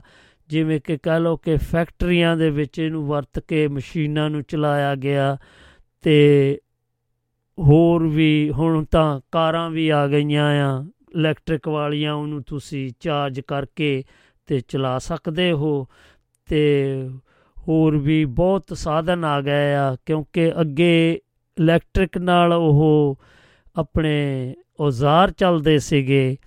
ਜਿਵੇਂ ਕਿ ਕਹਿ ਲਓ ਡਰਿਲ ਸਕਿਲਸੋ ਆਰਾ ਜਿਹਨੂੰ ਕਹਿ ਦਈਦਾ ਆ। ਤੇ ਹੁਣ ਤੇ ਉਹ ਚਾਰਜ ਕਰਕੇ ਤੇ ਤੁਸੀਂ ਬੈਟਰੀਆਂ ਨਾਲ ਚਲਾ ਸਕਦੇ ਹੋ। ਤੁਹਾਨੂੰ ਤਾਰਾਂ ਵਗੈਰਾ ਇਕੱਠੀਆਂ ਨਹੀਂ ਕਰਨੀਆਂ ਪੈਣਗੀਆਂ, ਨਾ ਖਲਾਰਾ ਪੈਂਦਾ। ਉਹਦੇ ਨਾਲ ਵੀ ਇਹ ਫ਼ਰਕ ਪਿਆ। ਤੇ ਸਿੰਚਾਈ ਮਨੋਰਥਾਂ ਨੂੰ ਪੂਰਾ ਕਰਨ ਲਈ ਨਹਿਰਾਂ ਦਾ ਜਾਲ ਵਿਛਾਇਆ ਗਿਆ। ਵਾਕਿਆ ਇਹ ਗੱਲ ਸੀ। ਆਪਣੀ ਰੋਜ਼ੀ ਰੋਟੀ ਕਮਾਉਣ ਖਾਤਰ ਇੱਕ ਸਥਾਨ ਤੋਂ ਦੂਸਰੇ ਸਥਾਨ ਤੱਕ ਜਾਣ ਲਈ ਉਸਨੇ ਆਵਾਜਾਈ ਦੇ ਸਾਧਨਾ, ਅਨੇਕ ਸਾਧਨ ਵਿਕਸਿਤ ਕਰ ਲਏ ਹਨ। ਉਦਯੋਗਿਕ ਕ੍ਰਾਂਤੀ ਨੇ ਮਨੁੱਖੀ ਜੀਵਨ ਨੂੰ ਕਈ ਢੰਗਾਂ ਨਾਲ ਆਰਾਮਦੇਹ ਬਣਾਇਆ ਹੈ। ਸੋ ਕਹਿਣ ਦਾ ਭਾਵ ਇਹਨੇ ਜਹਾਜ਼ ਵੀ, ਹਵਾਈ ਜਹਾਜ਼ ਬਣਾ ਲਏ, ਜਿਹੜੇ ਕਿ ਬਹੁਤ ਰਫ਼ਤਾਰ ਨਾਲ ਚੱਲ ਕੇ ਥੋੜੇ ਸਮੇਂ 'ਚ ਹੀ ਕਿਤੇ ਦੇ ਕਿਤੇ ਤੁਹਾਨੂੰ ਲੈ ਜਾਂਦੇ ਆ। ਤੇ ਆਵਾਜਾਈ ਦੇ ਸਾਧਨ ਵੀ ਹੋ ਗਏ ਤੇ ਉਦਯੋਗਿਕ ਕ੍ਰਾਂਤੀ ਨੇ ਵੀ ਮੋੜ ਲਿਆ, ਕਿਉਂਕਿ ਕਾਫੀ ਆਰਾਮਦਾਇਕ ਤਾਂ ਬਣ ਗਿਆ, ਪਰ ਇਹ ਜੀਵਨ ਤਾਂ ਆਰਾਮਦਾਇਕ ਬਣਾ ਲਿਆ ਆਪਾਂ। ਪਰ ਇਸ ਦੇ ਨਾਲ ਨਾਲ ਆਪਾਂ ਨੂੰ ਨੁਕਸਾਨ ਵੀ ਝੱਲਣੇ ਪੈ ਗਏ। ਕਿਉਂਕਿ ਦੁਰਵਰਤੋਂ ਕਰਨ ਦੇ ਨਾਲ ਆਪਾਂ ਜਿਵੇਂ ਕਿ ਕਹਿ ਲਓ, ਇਹ ਪੈਟਰੋਲ ਨਾਲ ਗੱਡੀਆਂ ਚੱਲਦੀਆਂ, ਜਿਹੜੀਆਂ ਕਈ ਤਾਂ ਉਹ ਵਿਚਾਰੇ ਹੁਣ ਮੈਂ ਕੀ ਕਹਾਂ ਯਾਰ, ਮੈਨੂੰ ਵੀ ਕਹਿੰਦੇ ਆ ਥੋੜੀ ਜੀ ਹਿਚਕਿਚ ਹੋ ਗਈ ਆ ਕਿ ਦੇਖੋ ਬਈ, ਤੁਸੀਂ ਗੱਡੀ ਤਾਂ ਲੈ ਲੈਣੇ ਆ, ਉਹਦੇ ਚ ਪੈਟਰੋਲ ਜਾਂ ਡੀਜ਼ਲ ਵੀ ਪਵਾ ਦਿੰਨੇ ਆ, ਉਹ ਵੀ ਅਫੋਰਡ ਕਰ। ਉਹ ਯਾਰ, ਇਹਨਾਂ ਨੂੰ ਇਹ ਜੋ, ਇਹ ਰਿਪੇਅਰ ਵੀ ਮੰਗਦੀਆਂ ਆ, ਇਹ ਸਰਵਿਸ ਵੀ ਮੰਗਦੀਆਂ ਆ, ਇਹ ਗੱਡੀਆਂ ਜਿਹੜੀਆਂ ਬੱਸਾਂ, ਕਾਰਾਂ ਜਾਂ ਜੋ ਵੀ ਆਪਾਂ ਵਰਤਦੇ ਆ, ਇਹਨਾਂ ਨੂੰ ਸਰਵਿਸ ਕਰਾਉਣਾ ਵੀ ਸਾਡਾ ਹੀ ਹੱਕ ਬਣਦਾ ਹੈ, ਤਾਂ ਕਿ ਇਹਦੇ ਵਿੱਚੋਂ ਜਿਹੜਾ ਆਪਣੇ ਫਿਲਟਰ ਵਗੈਰਾ ਨਹੀਂ ਚੇਂਜ ਹੁੰਦੇ। ਜਦੋਂ ਸਰਵਿਸ ਹੀ ਨਹੀਂ ਹੋਣੀ, ਤਾਂ ਫਿਲਟਰ ਵਗੈਰਾ ਵੀ ਨਹੀਂ ਚੇਂਜ ਹੋਣੇ, ਉਹਦੇ ਨਾਲ ਦੁਰਵਰਤੋਂ ਹੋਣੀ ਆ। ਦੁਰਵਰਤੋਂ ਦੇ ਨਾਲ ਇਹਦਾ ਜਿਹੜਾ ਧੂਆਂ ਨਿਕਲਣਾ ਆ, ਉਹ ਵੀ ਗਲਤ ਨਿਕਲੇਗਾ, ਉਹ ਵੀ ਆਪਾਂ ਨੂੰ ਨੁਕਸਾਨ ਪਹੁੰਚਾਏਗਾ। ਤੇ ਇਹ ਸੀਗਾ ਜੀ ਇੰਨਾ ਕੁ ਸਮਾਜਿਕ ਵਾਤਾਵਰਣ ਵਿੱਚ ਸੱਭਿਆਚਾਰ ਪੱਖ ਅਤੇ ਸਮਾਜਿਕ ਕਦਰਾਂ ਕੀਮਤਾਂ ਵੀ ਸ਼ਾਮਲ ਹਨ। ਰਾਜਨੈਤਿਕ, ਆਰਥਿਕ ਅਤੇ ਧਾਰਮਿਕ ਸੰਸਥਾਵਾਂ ਸਮਾਜਿਕ ਵਾਤਾਵਰਣ ਦਾ ਇੱਕ ਬਹੁਤ ਹੀ ਮਹੱਤਵਪੂਰਨ ਅੰਗ ਹਨ ਅਤੇ ਅਕਸਰ ਇਹ ਨਿਰਧਾਰਤ ਕਰਦੀਆਂ ਹਨ ਕਿ ਮਨੁੱਖ ਨੇ ਵਾਤਾਵਰਣੀ ਸਰੋਤਾਂ ਦੀ ਵਰਤੋਂ ਕਿਵੇਂ ਕਰਨੀ ਹੈ। ਹਾਂਜੀ, ਇਹ ਆਪਾਂ ਗੱਲ ਕਰ ਰਹੇ ਸੀਗੇ ਕਿ ਆਪਾਂ ਦੁਰਵਰਤੋਂ ਨਾ ਕਰੀਏ, ਇਹਦੀ ਵਰਤੋਂ ਕਿੱਦਾਂ ਕਰਨੀ ਹੈ ਇੱਥੇ ਇਹ ਸਵਾਲ ਖੜਾ ਹੋ ਜਾਣਾ ਆ ਕਿ ਇਹਨੂੰ ਕੌਣ ਲਾਗੂ ਕਰੇਗਾ ਮੇਰੇ ਹਿਸਾਬ ਨਾਲ? ਸੋ ਆਪਾਂ ਗੱਲ ਕਰੀਏ ਇਸ ਬਾਰੇ ਬਾਅਦ ਵਿੱਚ ਮੈਂ ਤੁਹਾਨੂੰ ਇੱਕ ਬਹੁਤ ਹੀ ਪਿਆਰਾ ਗੀਤ ਸੁਣਾਉਣ ਜਾ ਰਿਹਾ ਹਾਂ। ਉਹ ਕੁਝ ਇਉਂ ਦੱਸ ਰਿਹਾ ਆਪਣੇ ਗੀਤ ਦੇ ਵਿੱਚ ਜੀ এনवायरमेंट ਦਾ ਗੀਤ ਸੁਣਿਆ ਤੇ ਵਾਕਈ ਉਹਨਾਂ ਦੀਆਂ ਗੱਲਾਂ ਸੱਚੀਆਂ ਆ, ਵੇ ਰੁੱਖ ਲਗਾਓ ਤੇ ਉਹਨੂੰ ਬਚਾਓ, ਉਹਨੂੰ ਉਹਦੀ ਪੁੱਤਾਂ ਵਾਂਗੂ ਪਰਵਰਿਸ਼ ਕਰੋ ਤਾਂ ਕਿ ਉਹ ਆਉਂਦੇ ਸਮਿਆਂ 'ਚ ਆਪਾਂ ਨੂੰ ਉਹਦਾ ਫਾਇਦਾ ਲਈਏ। ਸੋ ਕੁਝ ਸਨੇਹ ਪੜਦੇ ਜਾਈਏ। ਅਰਮਾਨ ਸਾਹਿਲ ਜੀ ਗੁਆ ਦੀ ਧਰਤੀ ਤੋਂ ਲਿਖ ਰਹੇ ਨੇ ਕਿ ਨਮਸਕਾਰ ਜੀ ਤੇ ਸਤਿ ਸ੍ਰੀ ਅਕਾਲ ਜੀ। ਸਾਰੇ ਹੀ ਸੋਤਿਆਂ ਨੂੰ ਜੀ ਤੇ ਰਾਓ ਸਾਹਿਬ ਜੀ, ਤੁਹਾਨੂੰ ਤੁਹਾਡਾ ਪ੍ਰੋਗਰਾਮ ਸੁਣ ਰਿਹਾ ਆ ਜੀ ਤੇ ਬਹੁਤ ਚੰਗਾ ਲੱਗ ਰਿਹਾ ਜੀ। ਤੇ ਭੁਪਿੰਦਰ ਸਿੰਘ ਜੀ ਵੀ ਗੋਆ ਤੋਂ ਸੁਣ ਰਹੇ ਨੇ। ਸੋ ਬਹੁਤ ਪਿਆਰਾ ਤੁਹਾਡਾ ਇਹ ਸਨੇਹਾ ਹੈ ਜੀ। ਥੈਂਕ ਯੂ ਤੁਹਾਡੇ ਪਿਆਰ ਦਾ। ਤੇ ਕਾਫੀ ਦੱਸ ਰਹੇ ਕਿ ਕਾਫੀ ਜਾਣਕਾਰੀਆਂ ਪ੍ਰਾਪਤ ਹੋ ਰਹੀਆਂ। ਥੈਂਕ ਯੂ ਜੀ ਤੁਹਾਡੇ ਪਿਆਰ ਦਾ, ਅਰਮਾਨ ਸਾਹਿਲ ਜੀ, ਭੁਪਿੰਦਰ ਹੁਣਾਂ ਦਾ ਵੀ ਜੀ ਤੇ ਗੁਰਦਿਆਲ ਸਿੰਘ ਰਾਏ ਹਰ ਵਾਰ ਦੀ ਤਰ੍ਹਾਂ ਲੰਡਨ ਦੀ ਯੂਕੇ ਦੀ ਧਰਤੀ ਤੋਂ ਦੋ ਹੱਥ ਤੇ ਦੋ ਗੂਠੇ ਖੜੇ ਕਰ ਦਿੱਤੇ। ਇਸ ਦਾ ਮਤਲਬ ਹੁੰਦਾ ਹੈ ਜੀ, ਸਾਰੇ ਸਰੋਤਿਆਂ ਨੂੰ ਤੇ ਮੈਨੂੰ ਸਤਿ ਸ੍ਰੀ ਅਕਾਲ। ਗੂਠਿਆਂ ਦਾ ਮਤਲਬ ਕਿ ਤੁਸੀਂ ਬਹੁਤ ਹੀ ਪ੍ਰੋਪਰ ਜਾਣੀ ਜਾਣਕਾਰੀ ਦੇ ਰਹੇ ਹੋ ਤੇ ਪ੍ਰੋਗਰਾਮ ਅਸੀਂ ਸੁਣ ਰਹੇ ਹੁੰਨੇ ਆ ਤੇ ਕਾਫੀ ਆਨੰਦ ਲਈ ਮਈ ਹੁੰਦਾ ਤੁਹਾਡਾ ਪ੍ਰੋਗਰਾਮ ਤੇ ਬਹੁਤ ਹੀ ਸੁਰੀਲੀ ਆਵਾਜ਼ ਦੇ ਵਿੱਚ ਤੁਸੀਂ ਜੋ ਕਈ ਵਾਰੀ ਆਪਣੇ ਗੁੰਗਣਾ ਦਿੰਨੇ ਆ ਤਾਂ ਬਹੁਤ ਚੰਗਾ ਲਾ ਥੈਂਕ ਯੂ ਜੀ ਤੁਹਾਡੇ ਪਿਆਰ ਦਾ।